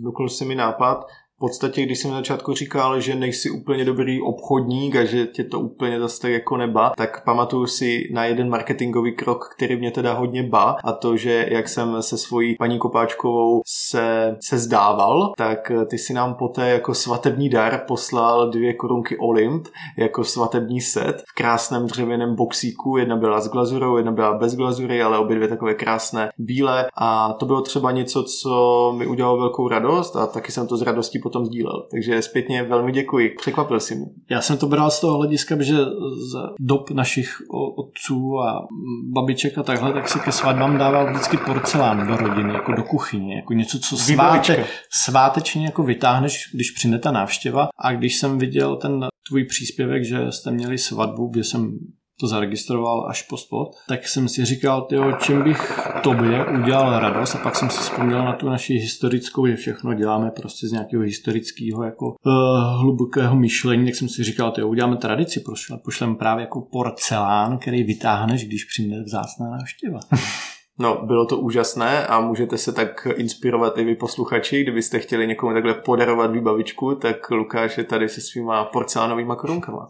A teďka trošičku odejdeme od korunek a trošku to zobecním. Jaká je tvoje designová stopa? Když se podívám na tvé produkty, tak poznám, myslím si, poznám, když si je dělal ty, byť eh, například, eh, jak už zmíněný David z Valravnu taky dělá kraftové jako moc hezké věci. Ať už je to materiál, tvár, provedení, co si myslíš, že je jakoby tvůj designový jazyk? Ať už je to dýmka, korunka. Jo, to je celkem těžká otázka, že mi se třeba jako u Davida líbí, že oni si vymysleli nějaký styl nebo nějakou vizi ducha, v jakém tu svoji značku jakože povedou v nějakých jako starých bozích vikingové a tady tam mytologie a takhle. Já jsem vždycky chtěl tak jenže jak jsem roztěkaný a z každého chci mhm. vždycky mm-hmm. něco, něco tak nejsem schopen se zaměřit na nějaký jako jednotný designový jazyk, který by se na, na naše produkty podíval a řekl by si, jo, to je amfora. Ten jazyk nějakým způsobem v tom designu si myslím si, že asi jako máme, protože převážně stejně to točí jeden člověk, takže nějaký ten grafický designový podpis tam jako je, ale jedeme nějakou takovou jako celkem dost širokou škálu těch produktů, jak u korunek, tak těch dýmek, každá je svým způsobem jiná, u těch dýmek hlavně, takže je to spíš, co nás jako podpisuje, ježíš, vypadá to strašně šíleně, nedokážem to popsat, je to vůbec dýmka, ano, tak to jsme my. Já třeba z mého pohledu bych řekl, že perfekcionismus v korunkách a lehká nedbalost určitým způsobem v nerovnostech a imperfektnostech je ta krása u dýmek. Nemůžeš brát v potaz tyhle dvě dýmky, protože to jsou prototypy. ne, to ne, tím nechci říct, že jakoby tvoje dýmky jsou nějak jako odflaknuté, to vůbec ne, ale že tam právě tady jedna malá kapka nějaké glazury, tady trošičku nějaká lehká nerovnost a že to prostě jako k tomu sedí, že to k tomu jako patří. To je asi rozdíl mezi klasickým produktem a nějakým jako uměleckým vyjádřením produktu, co ti lidi jako, jako dělají, protože keramika jako taková je řemeslo, který známe z domácnosti, kdy má člověk prostě talíř, který prostě krásně vypadá. Jak tam je prasklinka, hnedka řeší prostě vadu, ale když se vezme, eh, nebo čajový konvice takhle, ale když si potom člověk zajde do čajovny a podívá se na čajový konvice, na, na podšálky a takhle, oni schválně někdy bývají nerovný, mm-hmm. zakřivený, prohlubeň. A třeba ta prohlubeň tam má význam, že se třeba do toho dává palec, aby se líp ten kalíšek jako držel. Mm-hmm. Veškeré konvičky, vázy, jsou to lidi, kteří mají volnější myšlení. A nalezají Myslím, krásu i na jiných místech než v tom perfektním tak. světě. A, a když potom my třeba máme nějaký ten produkt, nějakou tu dýmku a já si vezmu ten koncept, který bych chtěl jako vytvořit, tak to tahle potom jako předám Honzovi, hele, tahle to vytoč, tyhle parametry chci, mm-hmm. aby zdržel a pak mu tam začervenám nebo nějak ukážu, tak tady, tady si můžeš vyřádit, protože ti tvůrci, co točí tu hlínu nebo co dělají nějaký jako umění, vždycky potřebují nějakou volnost. Pokud je vyloženě zavřeš do krabičky a řekneš, dělej mi tady tohle, jak na výrobním páse, to dělat nebudou, protože tam není žádná přidaná hodnota. Kam by se teda posadil ty? Spíš k umělci a nebo k dýmkaři? Tak napůl na půl. Jako něco chci nádherný, jednotný, aby to vypadalo stejně, ale na druhou stranu od každého očekávám, aby to mělo nějaký, nějaký svůj podpis, nějakou svou duši a že to je vždycky jako něco jiného. Asi ten typ, který spíš, když má nějakou vizi a ví, že to třeba bude se o měsíc déle vyrábět, nebo že to bude o dost dražší, ale i přesto tu vizi zrealizuje, nebo už máš nějaký ten systém jako brz, který řekne, aha, tak to je možná až moc ambiciozní, tak pojďme najít nějaké třeba jako schůdnější řešení. Já mám ve sklepě rozdělených asi 10 dýmek. Vždycky mě něco napadne a mám nutkání prostě, i kdyby to bylo o půlnoci hnedka prostě nejradši bych vyrazil do sklepa a začal, začal to hned tvořit, protože jak to neudělám hned, tak to potom odplaví a, a, těžko se k tomu vrací. Jo. Tady, Takže pracuješ i s muzou? Furt. Mě dělá strašně dobře, když se člověk může projít jako venku a může si přemýšlet Aha. a tříbit ty myšlenky nad tím produktem nebo nad tím, co chce zrovna jako tvořit a ujistit se, že to, co si vymyslel, je buď ta správná cesta, anebo tam najde nějaký chyby, které musí obejít. A teďka poslední dobou zjišťuju, že si vymyslím nějaký jako design, nějaký tovar a říkám si, jo, to bude, to je to prostě jako dokonalý. Dřív bych se vrhl do dílny a už na to začal makat, ale teď nad tím začínám víc přemýšlet a zjišťuju, že si dojdu na spoustu chyb a vad nebo mm, pracovních postupů, který musím nebo nevím nakonec jak udělat, abych docílil toho, co jsem si prostě vymyslel. Takže dneska spíš na tou tvorbou víc přemýšlíš, než aby si jenom jako nechal vést tou můzou a pak zjistíš, že to jako jeden umělecký výrobek funguje, ale nedokážeš to udělat třeba víckrát ve stejné kvalitě nebo za tyhle peníze. Tak. My jsme dřív ty dýmky brali hodně jakože takového uměleckého stvárnění, že vypadají jako různě, ale chtěl bych byl bych rád, kdyby naše dýmky byly součástí nějakých podniků, protože většinou se nám dostala taková odezva, jako jsou mu, buď moc, moc velký, máme strach, že rozbijem, nevíme, jak s tím zacházet, nehodí se nám úplně jako do podniku, je to spíše jako pro někoho jako domů. Rád bych vytvořil nějaký produkt, který by byl takový user-friendly, ale zároveň, aby splňoval ten náš podpis. Já si myslím, že tady tomhle je to hodně o tom, že se ti podnikatelé, co mají ty podniky, eh, trošičku bojí jako vykročit jinam z řady do neznáma. Jako jasně, furt máme stejný koncept dýmek, ale furt je to nějaká tyč, víceméně případně kostka a tak dále. A že jako nech, nechcou zkusit tyhle nové dýmky ohledu jako designu. Možná, že si jako říkají, jestli by to vlastně ti zákazníci jako přijmuli, jestli by se jim to líbilo. Jako většinou se nám potom stalo, že ti majitelé by chtěli, ale pak ti zaměstnanci s tím nechcou pracovat.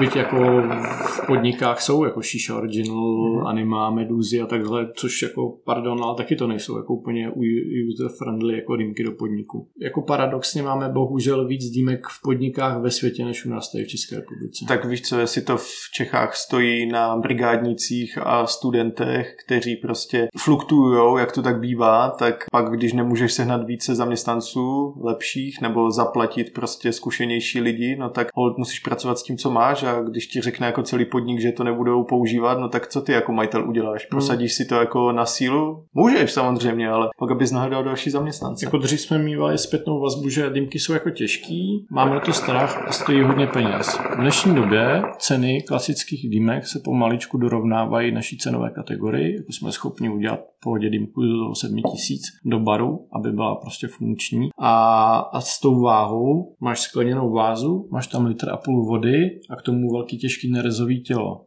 Jako pardon, ale to máme někde i lehčí dokonce. A ve světě, kde existují pojistky na blbost? Tam je cesta. ale jo, jako rozumím tomu. Trošku odbočím. Ty se zmínil, že jsi z Dýmek na nějakou dobu odešel. Měl jsi nějakou, řekněme, pauzu rok a půl, dva? Měl jsem dvouletou pauzu ze zdravotního důvodu. Podepsal se na mě životní styl, stres a strava asi, no. Takže asi něco s žaludkem. Slinivka. Hmm. Dostal se z toho. Dostal jsem se z toho, průběh byl jako dlouhý, dieta, přísné dodržování, ale zdraví máme jedno, takže člověk se snaží pro to udělat cokoliv a pak když jsem přišel, tak jsem podle mě přišel úplně do jiného světa, kde jsem si říkal, buď to položím, anebo do toho dupnu. Takže jsem do toho dupnul.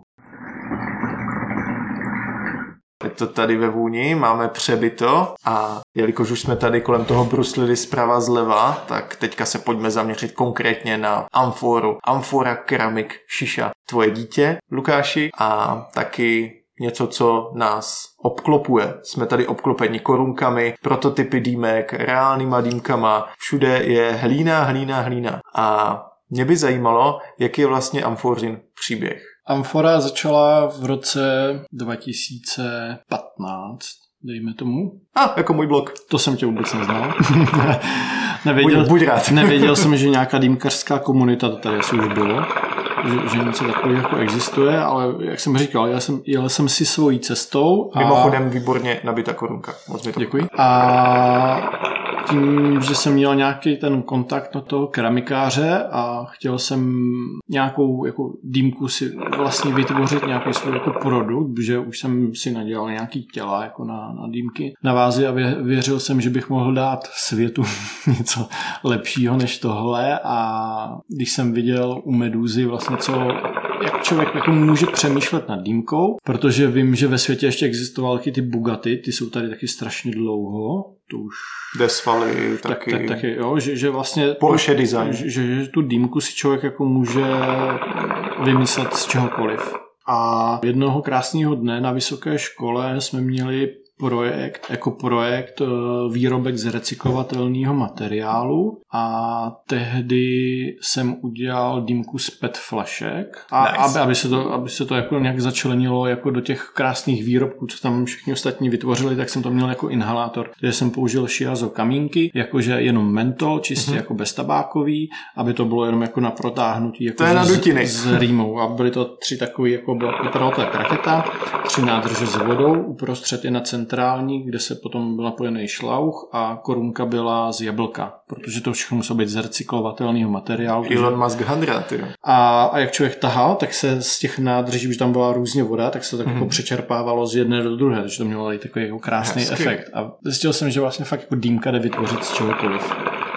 A tím, že jsem měl nějaký kontakt na tu keramiku, tak jsem si říkal, OK, tak jako co, co, co je dýmka, odkud to přišlo, jako co, co si můžu vlastně vymyslet. Budu dělat produkt, který tady na trhu máme a začlením se tady mezi řadu oveček a budu se snažit eh, s mým super obchodním uměním prodávat do světa. Ne, to asi nepůjde, protože jsem věděl, že tam to hnedka skončí, tak jsem si říkal, OK, tak musíme vymyslet jako Meduza šla svým konceptem, tak já si vymyslím taky něco svýho. Tak jsem šáhl po té keramice a vytvořili jsme produkt, který byl hodně odlišný od toho klasického, co známe, ale od začátku si myslím, že to byla celkem jako dost funkční dýmka. Designově úplně jako jiná, ale, ale jako funkční, pěkná a taková hodně jako přírodní. Amfora má v logu, myslím si, že symbol země. Je Přesně to tak? tak? Je to odkaz, hledal jsem, strašně dlouho jsme hledali jako název, první to mělo jmenovat Waspipe, protože to mělo být... Waspipe? Jo, mělo to být situovaný všechno jako do přírodních takých včelých jako domečků, z toho jsme potom upustili ta tvoje první dýmka vypadala trochu jak úl, ne? Takový, takový včelí úl, ty, vlastně ty první tři, čtyři modely, co jsme vytvořili, tak jsou vyloženě takový včelí úly. Ale řekl jsem si, že nemůžu skončit jenom tady u tohohle, že asi na to nepřilákáme větší množství lidí, tak, tak jsme to potřebovali... je čím dál populárnější. nějak eh, zohlednit a zobecnit. Pak jsem chtěl mít jako název jako golem a zjistil jsem, že na význam jako pojem golem je ochranná známka, mm-hmm. takže si nemůžeš úplně jako založit. A až potom eh, jsme hledali nějaké spojení s přírodníma znakama nebo symbolama a zalíbil se mě trouhelník. Latinsky terra, ne? Tak, s tím, že pojem amfora je jako váza, jako kanopa, jako nádoba, která se tady používá od dávno věku, už staří mm-hmm. egyptiané a takhle. A součástí každé dýmky je váza. Je to ten základ vlastně, kde máme tu vodu. Ano, bez toho by ta dýmka nebyla vodní. Přesně tak, kde, kde nám probublává ta naše kouřová esence, s kterou rádi tak kouříme. Tak jsem si říkal, to je tak všechno jako pěkně jako pospojený, že spojíme ten název amfora s, tím, s tou historickou jakože pointou a s tou značkou toho, toho zna, znakem té země a je to obrácený trouhelník přeškrtnutý. A to, no, trvalo nám to strašně dlouho, ale pak když přišel tady ten nápad, tak, tak to už bylo jakože hnedka. Jak časově náročné je od prvotního nápadu až k realizaci tu dýmku udělat? Řekl si, že máš nějakých 10 rozdělaných ve sklepě? Ten první tvar, co jsme vyprodukovali, tak byla myšlenka z babičního cukroví, kde na Vánoce vždycky dělá takový včelí úlky. Ne, já nechápu, proč jsem si to spojil, že jako vidím úl a chci z toho udělat dýmku, ale tam jsem si nějak spojil přírodnost. Tak lepší tohle, než by si vzpomněl na panáčka Michelina, že jo?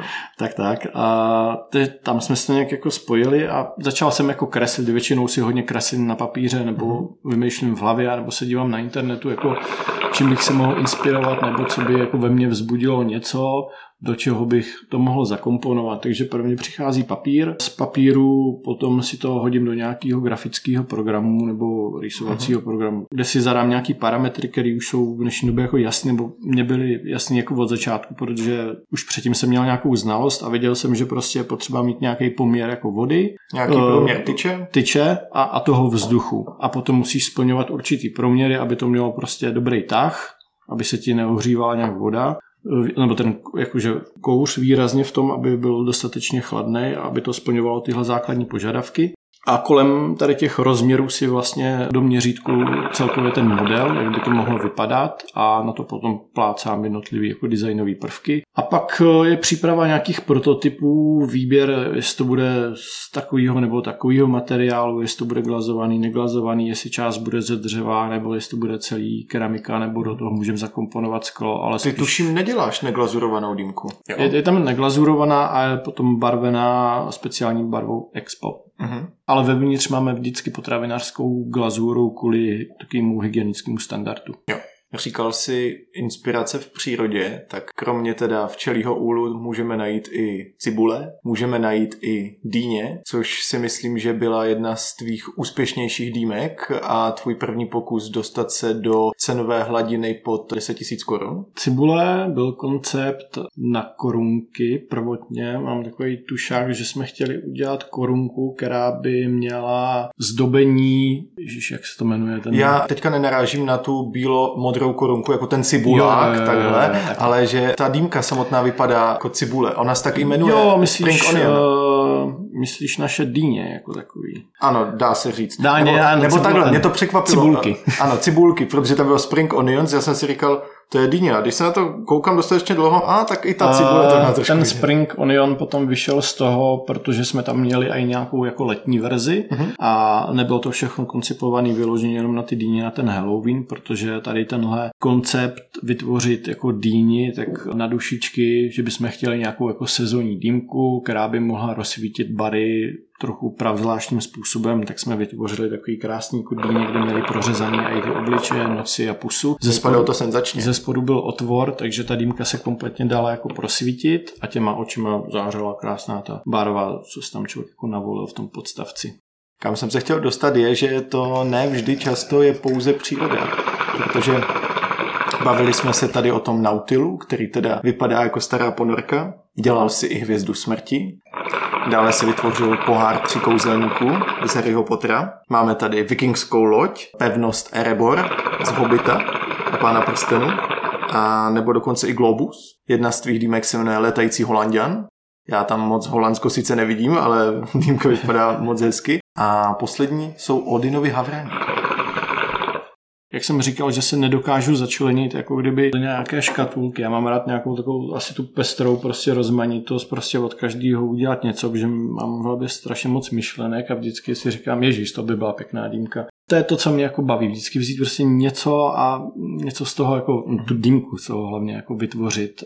Jako první, když jsme tohle začali asi blbnout, tak byly, byly možná ty dýně. Co se týče třeba té vikingské lodi, tak to bylo myšleno prvně jako z mýho nadšení historického pro historii a pro vikingy a říkám, ty bobo, jako nikdo ještě neudělal jako loď. Sice tady máme... Lodě z ananasu. Akvárka, eh, dýmky a takhle, ale loď jako nikdo neudělal a když jsem se ptal kamarádu, no ale tak chceš jako do toho udělat, říkám, tak jako jednoduše, no. Jako člověk se trochu natrápí nad tím, ale jako všechno jde. Plachtu to má? Plachtu to má, fouká to zpětný ventil, že to napíná plachtu. To je a, top. a je, je, to úžasný, no. Star Wars, miluju Star Wars, takže Mám to stejně. hvězda smrti musela být.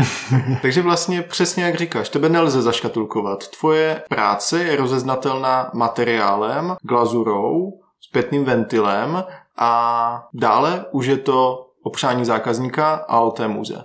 Přesně tak. A spou- spousta lidí, když jsme na výstavách, tak se nás ptá, z čeho ta dýmka je. Jako hodně lidí nepozná, že to je keramika.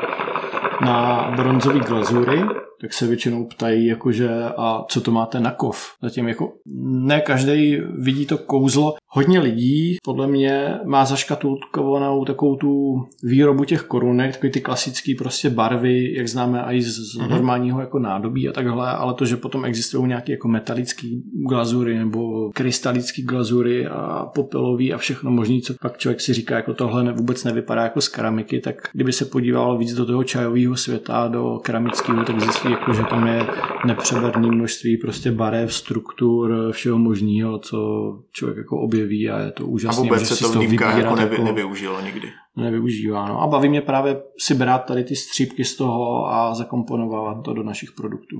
Já jsem zmínil ten ventil a to je něco, co i ty sám si říkal, že je unikátní a já jsem viděl několik tvých obrázků, jak ty modeluješ zpětné ventily. Jenom jako, aby si posluchači představili, já jsem like, takže věřím, že mi to potom Lukáš popíše. Ale je to vlastně 3D modelovací tuška, kterou si Lukáš vytvoří vždycky nějakou příšeru, ať už je to hlubina, ryba, nebo drak, nebo cokoliv. Na základě tohohle 3D modelu to potom co? Odlíváš, vytiskneš ještě jednou z 3D tisku. Tohle mě strašně zajímá. Popiš mi, jak vytváříš tyhle bizarní, úžasné zpětné ventily. Já jsem začal tady tohle dělat ze dřeva. Původně jsem si říkal, že bych to mohl taky dělat z keramiky, akorát tam jsem se bál, že kdyby ten ventilek, protože přece jenom to máme na kovovém trnu, který je přes těstění, kdyby to spadlo, tak by to mohlo být křehký Mhm. a mohlo by se to rozbit. A bylo by těžký do toho keramického těla toho ventilku zakomponovat kuličku, aby to dobře těsnilo a takhle. Takže ze začátku jsem to dělal ze dřeva. Vyřezával jsem si postavičky, mám malýho Dartra Vadera, mám tam černýho jezdce, mám tam dračí Mhm. hlavu, sovičku ze dřeva, rů, různý takové jako blbosti. A první ten ventil byl taky úlek. Uh, jo, to jsme dělali vlastně na včelí úl jsme dělali malý úlky a z těch se kouřilo. Takže prvně jsme šli formou toho dřeva, to, co bylo nejjednodušší, to, co jsem měl jako po ruce a s čím už jsem měl nějakou zkušenost. A ještě jsem měl strašně rád rostlý kmeny z vinného dřeva nebo Mhm. nějakou větvičku, kterou jsem si prostě provrtal a řekl jsem si, tudy půjde kouř, tudy půjde kouř, to bude nádherný a pak to tak jako tvořilo takový jako obrazec. A pak se ke mně dostali nějaký videa z YouTubeka, kde lidi používali 3D pero, což funguje podobně nebo na stejném principu jako tiskárna. Je nějaká hlava, do které se posouvá filament, který se roztápí a ten se potom tuhne. tisk, tiskne, ten se tu, tuhne a podle to s tím člověk jako tiskne. A ta propiska funguje úplně na stejné bázi, akorát tím, že to je fakt velikostí jako nějaká tlustá fixa, do které teče ten filament a člověk prostě v ruce si na papír může nakreslit úplně cokoliv. A tam přichází nějaká jako prostorová představivost. Člověk si řekne, OK, chci vymodelovat draka. Zvládl jsem draka, chobotnici, spoustu věcí, ale na papír ti krásného koně nenakreslím. Takže jsem musel, říkám, Udělat kentaura. to, ne, takového toho koníka, jak to všichni děti kreslí s tou pusou. Jo, jo. Začal jsem si ty všechny věci, co chci vytvořit, eh, rozebírat na různé menší jako komponenty, takže jsem si začal vytvářet třeba malé jakože kružnice, kroužky, které jsem si dával za sebe, který jsem pospojoval, pak jsem to potáhl tím filamentem, abych to jako zatáhl jako celistvou vrstvu a pak jsem to přes pájku začal lehce jako nahřívat ten povrch, upravovat, prohlubovat a začal jako dotvářet ten tvar a tak prakticky vznikly ty draci, cokoliv, hlavy, lepky, šneka jsem dělal. No vypadá to senzačně.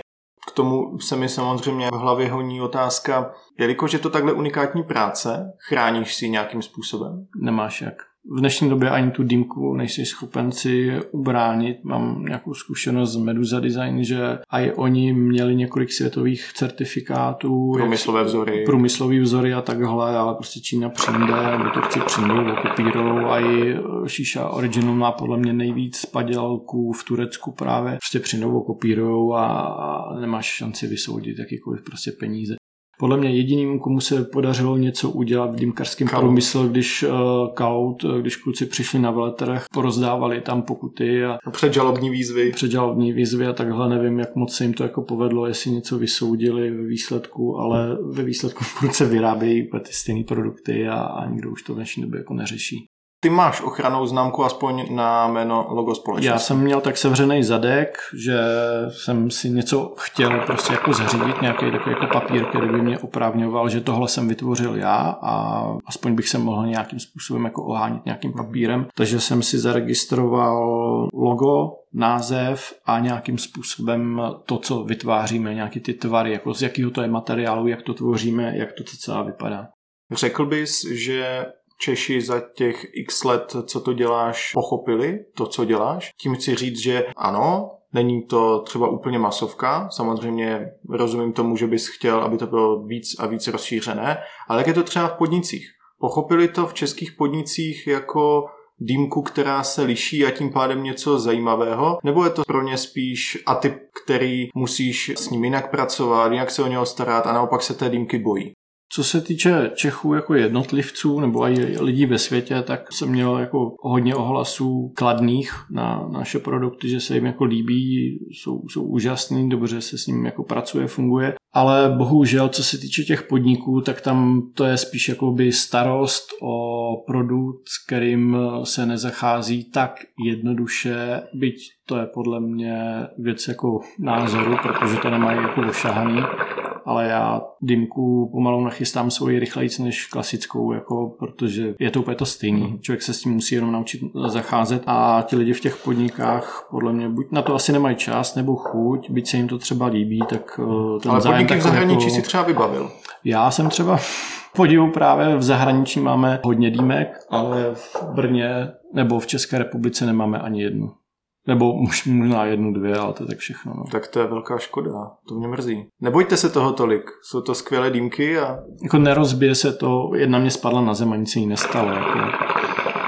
Je to přece jenom, děláme to o nějaké tloušťce materiálu, který fakt není úplně jak střep, že by do toho člověk jako ťunknul a hned se to rozpadlo. Možná je to i tím, že tady nemáme tolik konceptuálních podniků, že prostě je to nějaký v úvozovkách moderní prostor, kde sedí jim štíhlejší prostě kovové dýmky a jo, třeba Dobrý tah to je místo, kde si myslím, že by taková dýmka měla určitě svůj ohlas, ale jak jsem říkal, není tady třeba konceptuální podnik, který by vystavěl ten podnik kolem tohle naturelu těchto dýmek což třeba v budoucnu bude a strašně ti to přeju. Mělo v Brně tady byl Farec vlastně od čtyř pokojů a tady toho konceptu, tak tam vlastně je tady dýmkárna, která začínala na tom, že měli od každého trochu.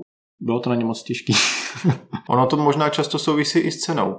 Ty vytváříš dýmky v nějaké cenové hladině dneska už širší, takže dejme tomu nějakých třeba 7 až 25 tisíc. My jsme začínali od nějakých třeba 18, 20 do 35, nebo tahle, tam se meze už potom jako nekladla, záleží, co si zákazník, protože to většinou bylo pro konečný zákazník. Uh-huh. Takže eh, koncového zákazníka, takže co si vymyslel, to jsme mu tam jako dali. Ale v dnešní době už tam máme, začínáme dýmku od nějakých 6-7 tisíc uh-huh. a potom, co si vymyslíš. To je ta dýně, nebo ta to je, to je ta dýně, nebo ty jednoduchý mm-hmm. kulatý tvary, co tam máme, anebo potom bych chtěl zařadit tady ten prototyp, mm-hmm. co vidíš vlastně před sebou. A jakou nejdražší dýmku si pro zákazníka vyrobil? Jmenoval se mi tady, jak jsem kolem, udělal výčet? Kolem, kolem 30 tisíc.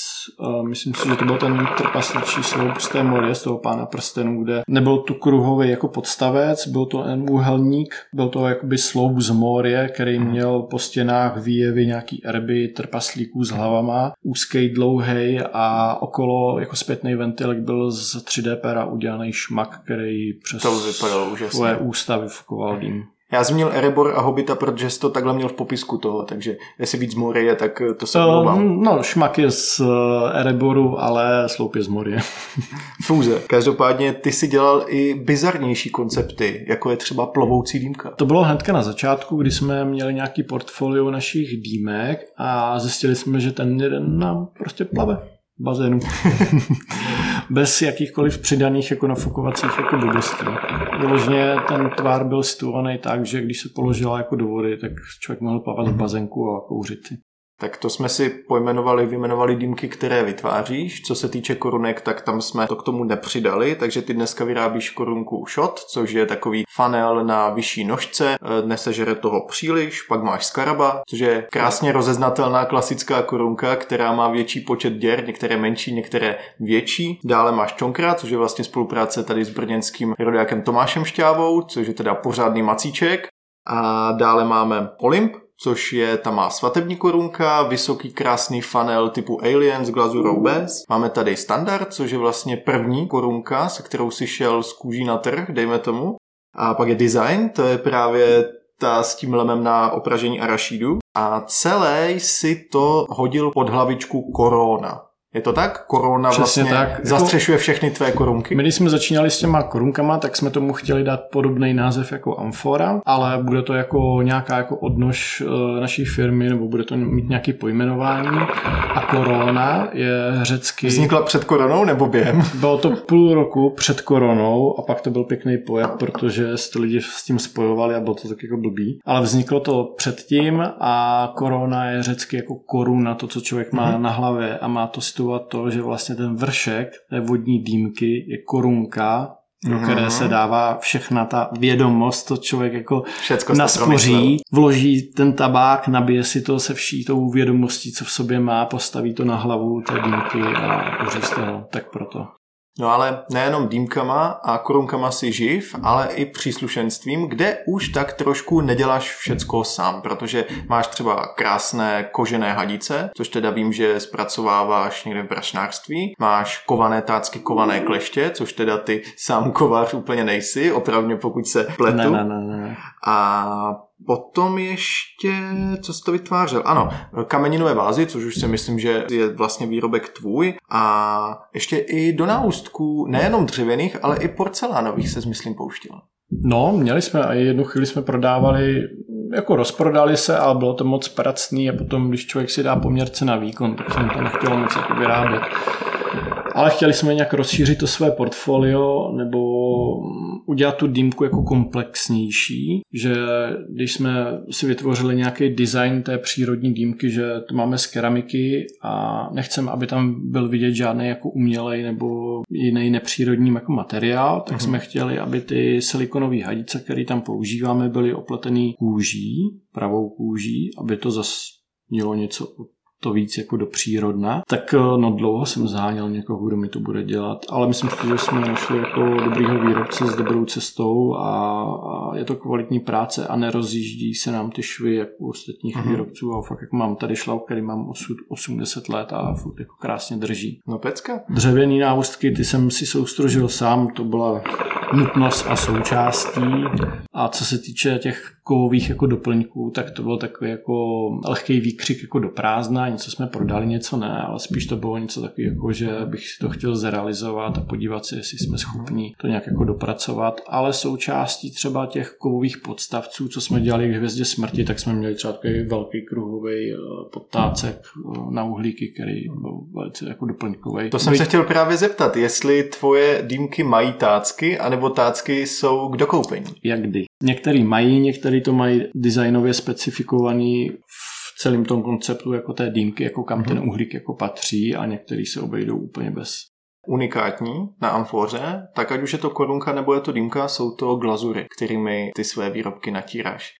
V čem jsou tvoje glazury unikátní? Já bych řekl, že kromě právě zase Davči z Valrávnu, který k tomu má taky svůj osobitý přístup, jsem takovéhle výrobky nikdy neviděl. My používáme glazury, které jsou na vyšší teploty než ostatní výrobci, protože používáme materiály, které se vypalují na vyšší stupeň, proto k tomu člověk jako musí i vybrat jinou škálu těch glazur a tam jsou nějaké jako tři, čtyři základní jako teploty, na který se jako, nebo rozmezí teplot, kde se jako vypalují. A k tomu jsou škálovatelné glazury a ty berou svoji i barevnou a takovou jako pestrou jako škálu, jako co si člověk tady v tomhle stupňovém rozmezí může vymyslet, nebo jaký to může mít odstíny a takový ty jako víc zábavnější a takhle, tak jsou těch vyšších stupňů. A úplně to nejvíc háj, co podle mě jako jde, tak je vypalovat ve dřevě a nechat na ten materiál bez glazury a nechat nalítávat v průběhu vypalování ten popel, všechen ten bordel, co tam v té peci je a potom vyndá člověk korunku, kterou můžeš vidět tady, která byla původně stejně barevná, jak tady ten skarab. Mm-hmm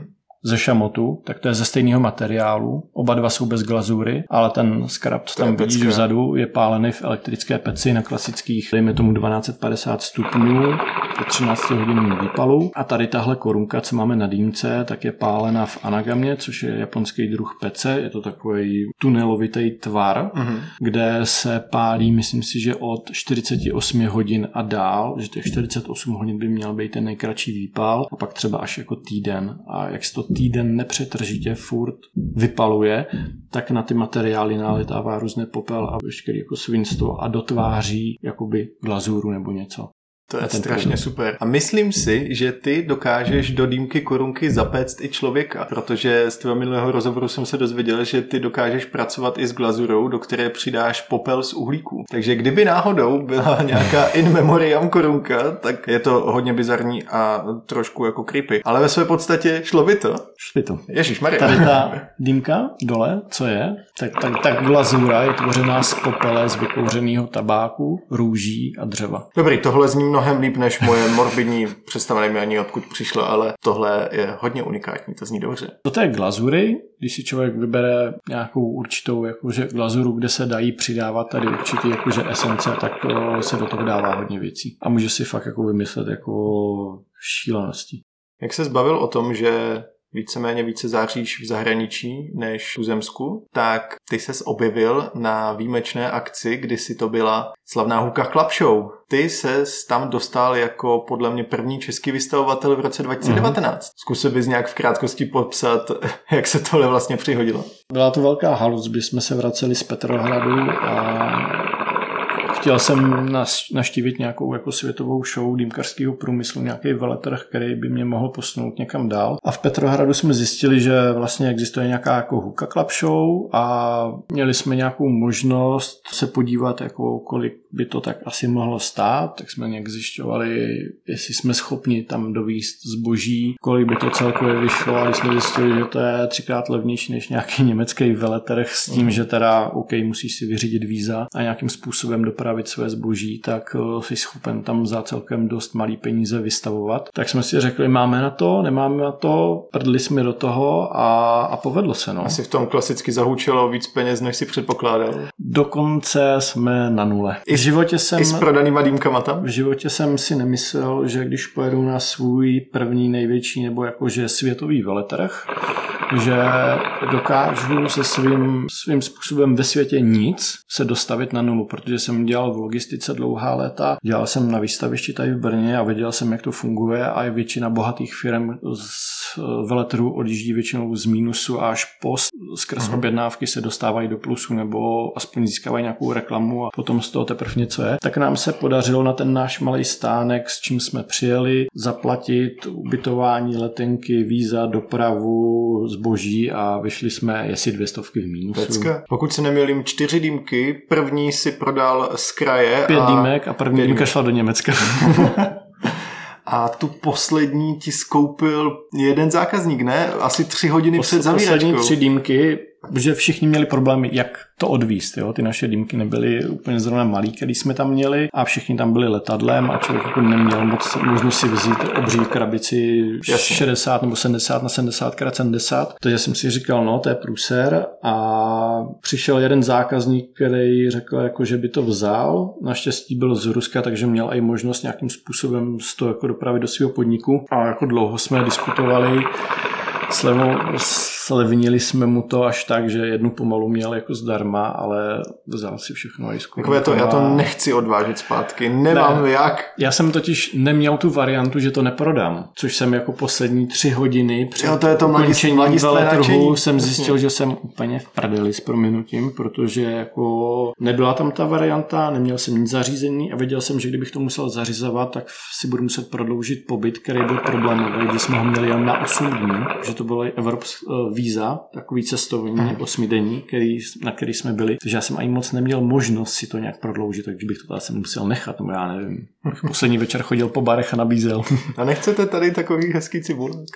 Co nás čeká? Nedávno si vydal korunky z černého porcelánu. Ty vypadaly hodně dobře a právě jsme první session měli z této korunky. Fungovala dobře, vydrželo nám to a měl jsem z toho radost. Co nás čeká? Čeká nás, eh, teď bych chtěl dotáhnout koncept tady té dýmky, z které kouříme. Není to ani koncept jakoby jedné dýmky, ale nějakého portfolia dýmek, který chystáme, který budou na určité bázi designové, která se bude lehce jakože měnit ale nějaký základní styl a kompozice a toho, jak se skládá, z čeho je, tak by měla být vždycky stejná. Což já ze své pozice, co tady můžu vidět prototypy, řeknu pouze, budou to menší tabletop dýmky, ale menší berte v úvozovka. Chceme útočit jako na bary nebo do podniků. Chceme, chceme rozšířit Ať se to povede. Na, náš prostě produkt, aby to lidi konečně brali do těch barů, aby se toho nebáli, aby z toho vzniklo něco, co člověk opravdu jako může vidět a vychutnat si v podniku, protože nemusíme kouřit furt jenom ze skla.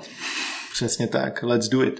Když jsme se takhle obšírně bavili o výrobě produktů v Čechách, tak co tě tady nejvíc limituje? Je to sehnat ty materiály, Můj je čas. to tvůj čas. Protože, jak jsem zmínil úplně na začátku, ty se stal otcem v minulém roce. Ještě jednou gratuluji. Jak, se to, jak se to kloubí? No, hodně blbě.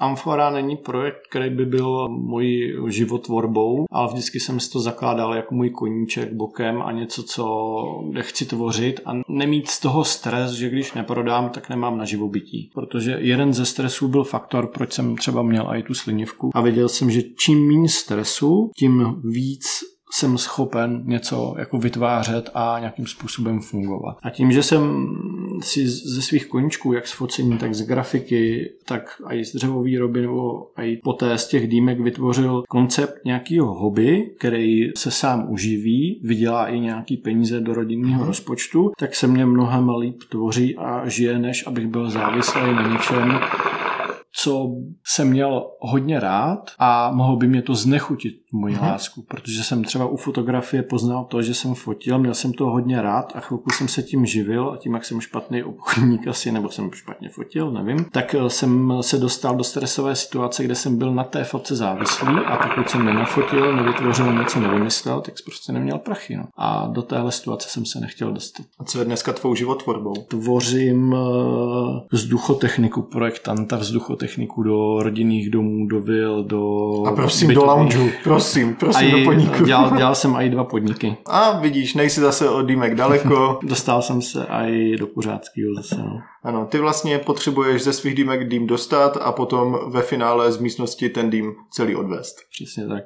Tak to je ideální kombo. Abychom končili na pozitivní notu, tak Lukáši, co tě dneska dělá šťastným? Tvořit, podpora mých kamarádů, mých přátel, mý, mý rodiny, hlavně ženy, která mě umožnila vůbec v tom dýmkařském průmyslu začít, protože když jsem začínal, tak jsem se rozhodoval mezi založením firmy a nebo zahození toho, co jsem v životě si vytvořil do šuplíku a pokračovat dál jako nějaký zaměstnání a ona mi dala tu možnost se trochu od práce odprostit a vytvořit něco, co můžu předat dál světu. Takže lidi, rodina a vy všichni, co moje produkty kupujete a máte je rádi, protože to mě popohá poslání a můžu tvořit směle dál. Krásné a pravdivé. Luky, díky moc, že tentokrát jsem já mohl přijmout tvé pozvání, byť já tebe teda oslovil do podcastu, tady do tohohle krásného brněnského prostoru. Super jsme si popovídali, dýmky výborné, já ti přeju to, ať se ti s Amforou i v životě maximálně daří, ten minulý rok byl náročný, tento rok snad bude ve znamení světlejších zítřků pro celou komunitu i dýmkarský průmysl, tak ať se na té vlně hezky sjedem a zase do tady dýmkarsky pořádně roztočíme. A já takhle v závěru dávám každému hostovi prostor, by mohl říct nějaké poselství, zprávu posluchačům dýmkarské komunitě, tak teď máš prostor. Já ještě poděkuji, že jsi přijel, že jsi mě dal tu možnost tady s tebou popovídat. Co bych chtěl vzkázat lidu? Hmm. Buďte na sebe hodní, nezávíte si a hlavně myslím si, že my Češi jako držíme pospolu v určitých věcech a v dýmkarském průmyslu a vašme si toho, co tady máme, protože ve světě je a může být mnohem, mnohem hůř a někdy si neuvědomujeme to pohodlí, tu jednoduchost a tu lásku, kterou tady u nás v té malé kotlině máme, protože svět je mnohem sice bohatější, láká nás to tam, ale přece jenom tady se máme dobře. Já bych řekl, že jsme taky jako hobiti, v kraji se máme dobře.